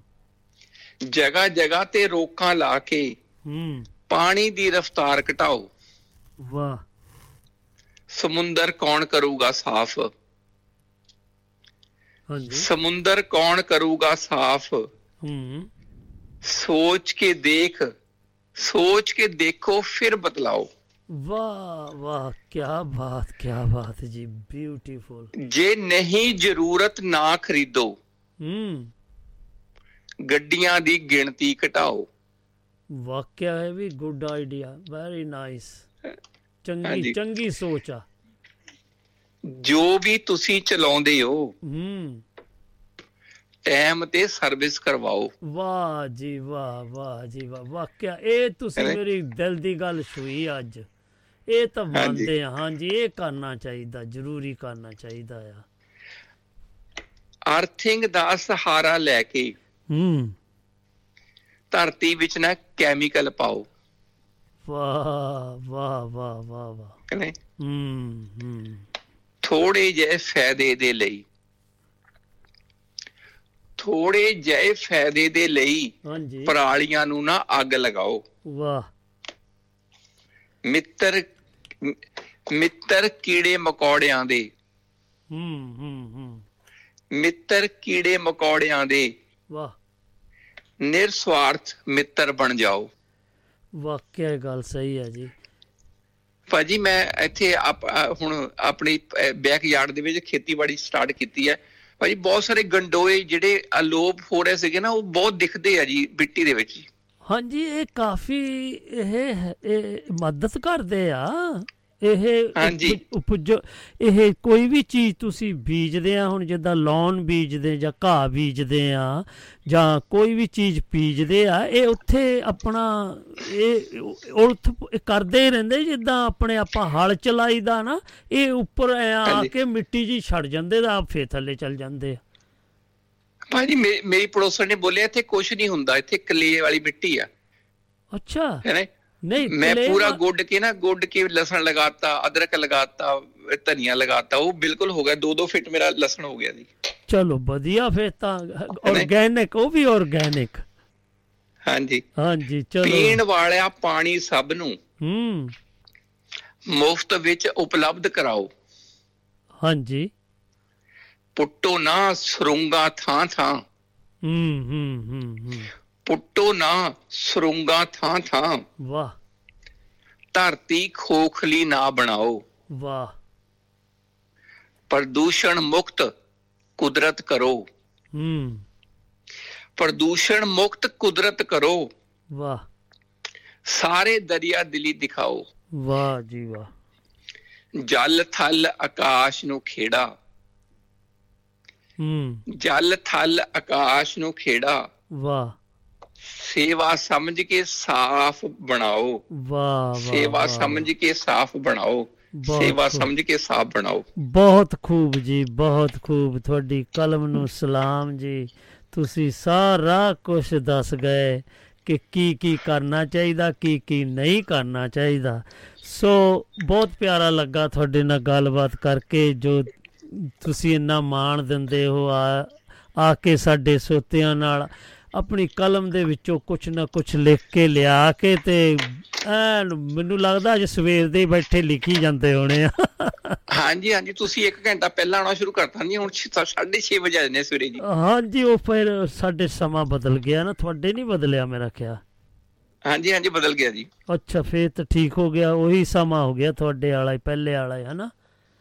ਨਹੀਂ ਨਹੀਂ। ਤੁਸੀਂ ਵੀ ਤੁਸੀਂ ਵੀ ਪਿੱਛੇ ਆ ਗਏ ਸਾਡੇ ਵਾਂਗੂ ਓਕੇ ਆ ਓਕੇ ਜੀ ਜਗਵੰਤ ਖੇੜਾ ਜੀ। ਬਹੁਤ ਪਿਆਰਾ ਲੱਗਾ ਤੁਹਾਡੇ ਨਾਲ ਗੱਲ ਕਰਕੇ ਤੇ। ਤੁਸੀਂ ਜੋ ਗੱਲਬਾਤ ਕੀਤੀ ਆ ਚਾਨਣਾ ਪਾਇਆ ਸਾਡੇ ਸੋਤਿਆਂ ਤੱਕ ਤੁਹਾਡਾ ਦਿਲ ਦੀਆਂ ਗਹਿਰਾਈਆਂ ਤੋਂ ਧੰਨਵਾਦ ਜੀ ਆਇਆਂ ਨੂੰ ਤੇ ਸਤਿ ਸ੍ਰੀ ਅਕਾਲ ਜੀ ਜੀ ਭਾਜੀ ਸਤਿ ਸ੍ਰੀ ਅਕਾਲ ਜੀ ਸਤਿ ਸ੍ਰੀ ਅਕਾਲ ਹਾਂਜੀ ਇਹ ਆਪਣੇ ਮਾਨਯੋਗ ਜਗਵੰਤ ਖੇੜਾ ਜੀ ਡਰਮ ਯੂਐਸਏ ਦੀ ਧਰਤੀ ਤੋਂ ਆਏ, ਸੋ ਇਹਨਾਂ ਦਾ ਬਹੁਤ ਹੀ ਮਾਣ ਨਾਲ ਇਹਨਾਂ ਨੂੰ ਕਹਿਣਾ ਪੈਂਦਾ ਸਾਨੂੰ ਕਿ ਇਹ ਜੋ ਵੀ ਲਿਖ ਕੇ ਲਿਆਂਦੇ ਬਹੁਤ ਹੀ ਇੱਕ ਸੁਨੇਹੇ ਦਿੰਦੇ ਹੁੰਦੇ ਆ, ਜਿਹਦੇ ਵਿੱਚ ਕੁਝ ਨਾ ਕੁਝ ਉਸ ਵਿਸ਼ੇ ਬਾਰੇ ਲਿਖ ਦੱਸਿਆ ਹੁੰਦਾ ਹੈ। ਤੇ ਲਓ ਆਪਾਂ ਵੀ ਆਪਣਾ ਪੜਾਅ ਵੱਲ ਵਧੀਏ।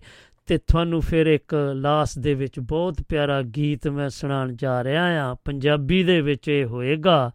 ਸੋ ਉਹ ਕੁਝ ਇਸ ਤਰ੍ਹਾਂ ਦੱਸ ਰਹੇ ਆ ਕਿ ਪਹਿਲਾ ਪੜਾਅ ਇਹ ਉਹ ਪੜਾਅ ਹੈ ਜਦੋਂ ਜਨਤਾ ਵਾਤਾਵਰਣਿਕ ਸਮੱਸਿਆਵਾਂ ਤੋਂ ਜਾਣੂ ਨਹੀਂ ਹੁੰਦੀ ਤੇ ਦੂਜਾ ਪੜਾਅ ਇਹ ਉਹ ਪੜਾਅ ਹੈ ਜਦੋਂ ਇਹ ਉਹ ਪੜਾਅ ਹੈ ਜਦੋਂ ਵੱਖ-ਵੱਖ ਕਿਸਮਾਂ ਦੇ ਸੰਚਾਰ ਸਾਧਨਾਂ ਦਾ ਵਾਸਤਵਿਕ ਨਿਰੀਖਣ, ਨਿਰੀਖਣਾਂ ਰਾਹੀਂ ਲੋਕਾਂ ਦਾ ਧਿਆਨ ਵਾਤਾਵਰਣਿਕ ਸਮੱਸਿਆ ਵੱਲ ਕੇਂਦਰਿਤ ਕੀਤਾ ਜਾਂਦਾ ਹੈ। ਲੋਕ ਆਪਣੀ ਰੁਚੀ ਦਾ ਪ੍ਰਗਟਾਵਾ ਕਰਦੇ ਹਨ ਅਤੇ ਕੀਤੇ ਜਾਣ ਵਾਲੇ ਕਿਸੇ ਵੀ ਉਪਰਾਲੇ ਵਿੱਚ ਬਿਨਾਂ ਖਰਚੇ ਹੀ ਦੀ ਪਰਵਾਹ ਕਰਦਿਆਂ ਉਹ ਪ੍ਰਤੀਕਰਮ ਦਿਖਾਉਂਦੇ ਹਨ। ਤੀਜਾ ਪੜਾਅ ਇਸ ਪੜਾਅ ਦੇ ਲੋਕ ਵਾਤਾਵਰਣ ਦੇ ਸੁਧਾਰ ਵਿੱਚ ਤੀਬਰ ਰੁਚੀ ਵਿਖਾਉਂਦੇ ਹਨ ਅਤੇ ਵਿਕਾਸ ਦੀ ਵਿਧੀ ਵਿੱਚ ਸ਼ਾਮਲ ਖਰਚੇ ਨੂੰ ਅਨੁਭਵ ਕਰਦੇ ਹਨ। ਲੋਕ ਇਹ ਵੀ ਮਹਿਸੂਸ ਕਰਦੇ ਹਨ ਕਿ ਵਾਤਾਵਰਣ ਦੇ ਸੁਧਾਰ ਲਈ ਤਕਨੀਕੀ ਵਿਕਾਸ ਹੀ ਸਭ ਤੋਂ ਵਧੀਆ ਤਰੀਕਾ ਹੈ। ਚੌਥਾ ਪੜਾਅ, ਇਸ ਪੜਾਅ ਦੇ ਤੇ ਲੋਕਾਂ ਦੀ ਦਿਲਚਸਪੀ ਦੋ ਕਾਰਨਾਂ ਕਰਕੇ ਘਟਣੀ ਸ਼ੁਰੂ ਹੋ ਜਾਂਦੀ ਹੈ। ਪਹਿਲਾਂ ਤਾਂ ਇਹ ਕਿ ਉਹ ਇਲਾਕੇ ਵਿੱਚ ਕੰਮ ਕਰ ਰਹੀਆਂ ਏਜੰਸੀਆਂ ਦੇ ਬੇਪਰਵਾਹ ਐਸ ਐਸ ਅਸਹਿਯੋਗ ਰਵੱਈਏ ਕਾਰਨ ਸੁਧਾਰ ਪ੍ਰੋਗਰਾਮ ਦਾ ਦੇ ਲਾਗੂ ਹੋਣ ਵਿੱਚ ਕਠਿਨਾਈ ਮਹਿਸੂਸ ਕਰਦੇ ਹਨ। ਦੂਸਰਾ, ਵਾਤਾਵਰਣੀ ਸੁਧਾਰ ਇਲਾਕਿਆਂ ਦਾ ਅਧਿਕ ਖਰਚਾ ਉਹਨਾਂ ਦੀ ਦਿਲਚਸਪੀ ਨੂੰ ਘਟਾ ਦਿੰਦਾ ਹੈ। ਪੰਜਵਾਂ ਪੜਾ ਅੰਤ ਵਿੱਚ ਲੋਕਾਂ ਦਾ ਰੁਚੀ ਟੁੱਟਦੀ, ਅੰਤ ਵਿੱਚ ਲੋਕਾਂ ਦੀ ਰੁਚੀ ਟੁੱਟਵੀਂ ਜਈ ਹੋ ਜਾਂਦੀ ਹੈ। ਕਦੇ ਇਹ ਘਟ ਜਾਂਦੀ ਹੈ ਅਤੇ ਕਦੇ ਦੁਬਾਰਾ ਫਿਰ ਵੱਧ ਜਾਂਦੀ ਹੈ। ਡਾਊਨ ਅਨੁਸਾਰ ਇਹ ਸਮੇਂ ਸਥਿਤੀ ਸਮੱਸਿਆ ਧਿਆਨ ਚੱਕਰ ਦੇ ਲਗਭਗ ਮੱਧ ਵਿੱਚ ਹੈ। ਸੋ ਵੱਖ-ਵੱਖ ਪ੍ਰਕਾਰਾਂ ਦੇ ਸਮਾਜਿਕ ਢਾਂਚੇ ਅਤੇ ਉਹਨਾਂ ਦਾ ਪ੍ਰਭਾਵ। ਵੱਖ-ਵੱਖ ਢਾਂ ਵੱਖ-ਵੱਖ ਤਰ੍ਹਾਂ ਦੇ ਸਮਾਜਿਕ ਅਤੇ ਰਾਜਨੀਤਿਕ ਢਾਂਚੇ ਦੀ ਵਾਤਾਵਰਣੀ ਸਮੱਸਿਆਵਾਂ ਅਤੇ ਉਹਨਾਂ ਦੇ ਸਮਾਧਾਨ ਨੂੰ ਪ੍ਰਭਾਵਿਤ ਕਰਦੇ ਹਨ। ਆਮ ਲੋਕ, ਆਮ ਕਰਕੇ ਸੰਸਾਰ ਦੇ ਵੱਖ-ਵੱਖ ਦੇਸ਼ਾਂ ਵਿੱਚ ਦੋ ਕਿਸਮ ਦੀ ਸਮਾਜਿਕ ਵਿਵਸਥਾ ਮਿਲਦੀ ਹੈ। ਪੂੰਜੀਵਾਦੀ ਕੈਪੀਟਲਿਸਟ ਅਤੇ ਸਮਾਜਵਾਦੀ ਸੋਸ਼ਲਿਸਟ ਸੋਸ਼ਲਿਸਟ। ਭਾਵੇਂ ਕਿ ਦੋਨੋਂ ਹੀ ਕਿਸਮਾਂ ਦੇ ਸਮਾਜ ਕੁਦਰਤੀ ਵਾਤਾਵਰਣ ਦੇ ਸੁਧਾਰ ਪ੍ਰਤੀ ਫਿਕਰਮੰਦ ਹਨ। ਪਰੰਤੂ ਫਿਰ ਵੀ ਅਲੱਗ-ਅਲੱਗ ਕਿਸਮਾਂ ਦੇ ਦੋ ਉਦਯੋਗਾਂ ਵਿਕਾਸ ਦੇ ਵੱਖਰੇ ਪੱਧਰ ਅਤੇ ਉਹਨਾਂ ਦੀਆਂ ਸਰ, ਸਰਕਾਰਾਂ ਦੇ ਵੱਖੋ ਵੱਖਰੇ ਨਜ਼ਰੀਏ ਕਾਰਨ ਉਹਨਾਂ ਦੀ ਪਹੁੰਚ ਇੱਕ ਦੂਜੇ ਤੋਂ ਅਭਿੰਨ ਹੈ। ਸੋ ਇਸ ਦੇ ਬਾਰੇ ਬਾਅਦ ਚ ਗੱਲ ਕਰਾਂਗੇ ਆਪਾਂ। ਸੋ ਆਪਾਂ ਦੱਸਦੇ ਜਾਈਏ ਕਿ ਮੈਂ ਤੁਹਾਨੂੰ ਬਹੁਤ ਹੀ ਪਿਆਰਾ ਇੱਕ ਗੀਤ ਸੁਣਾਉਣ ਜਾ ਰਿਹਾ ਹਾਂ।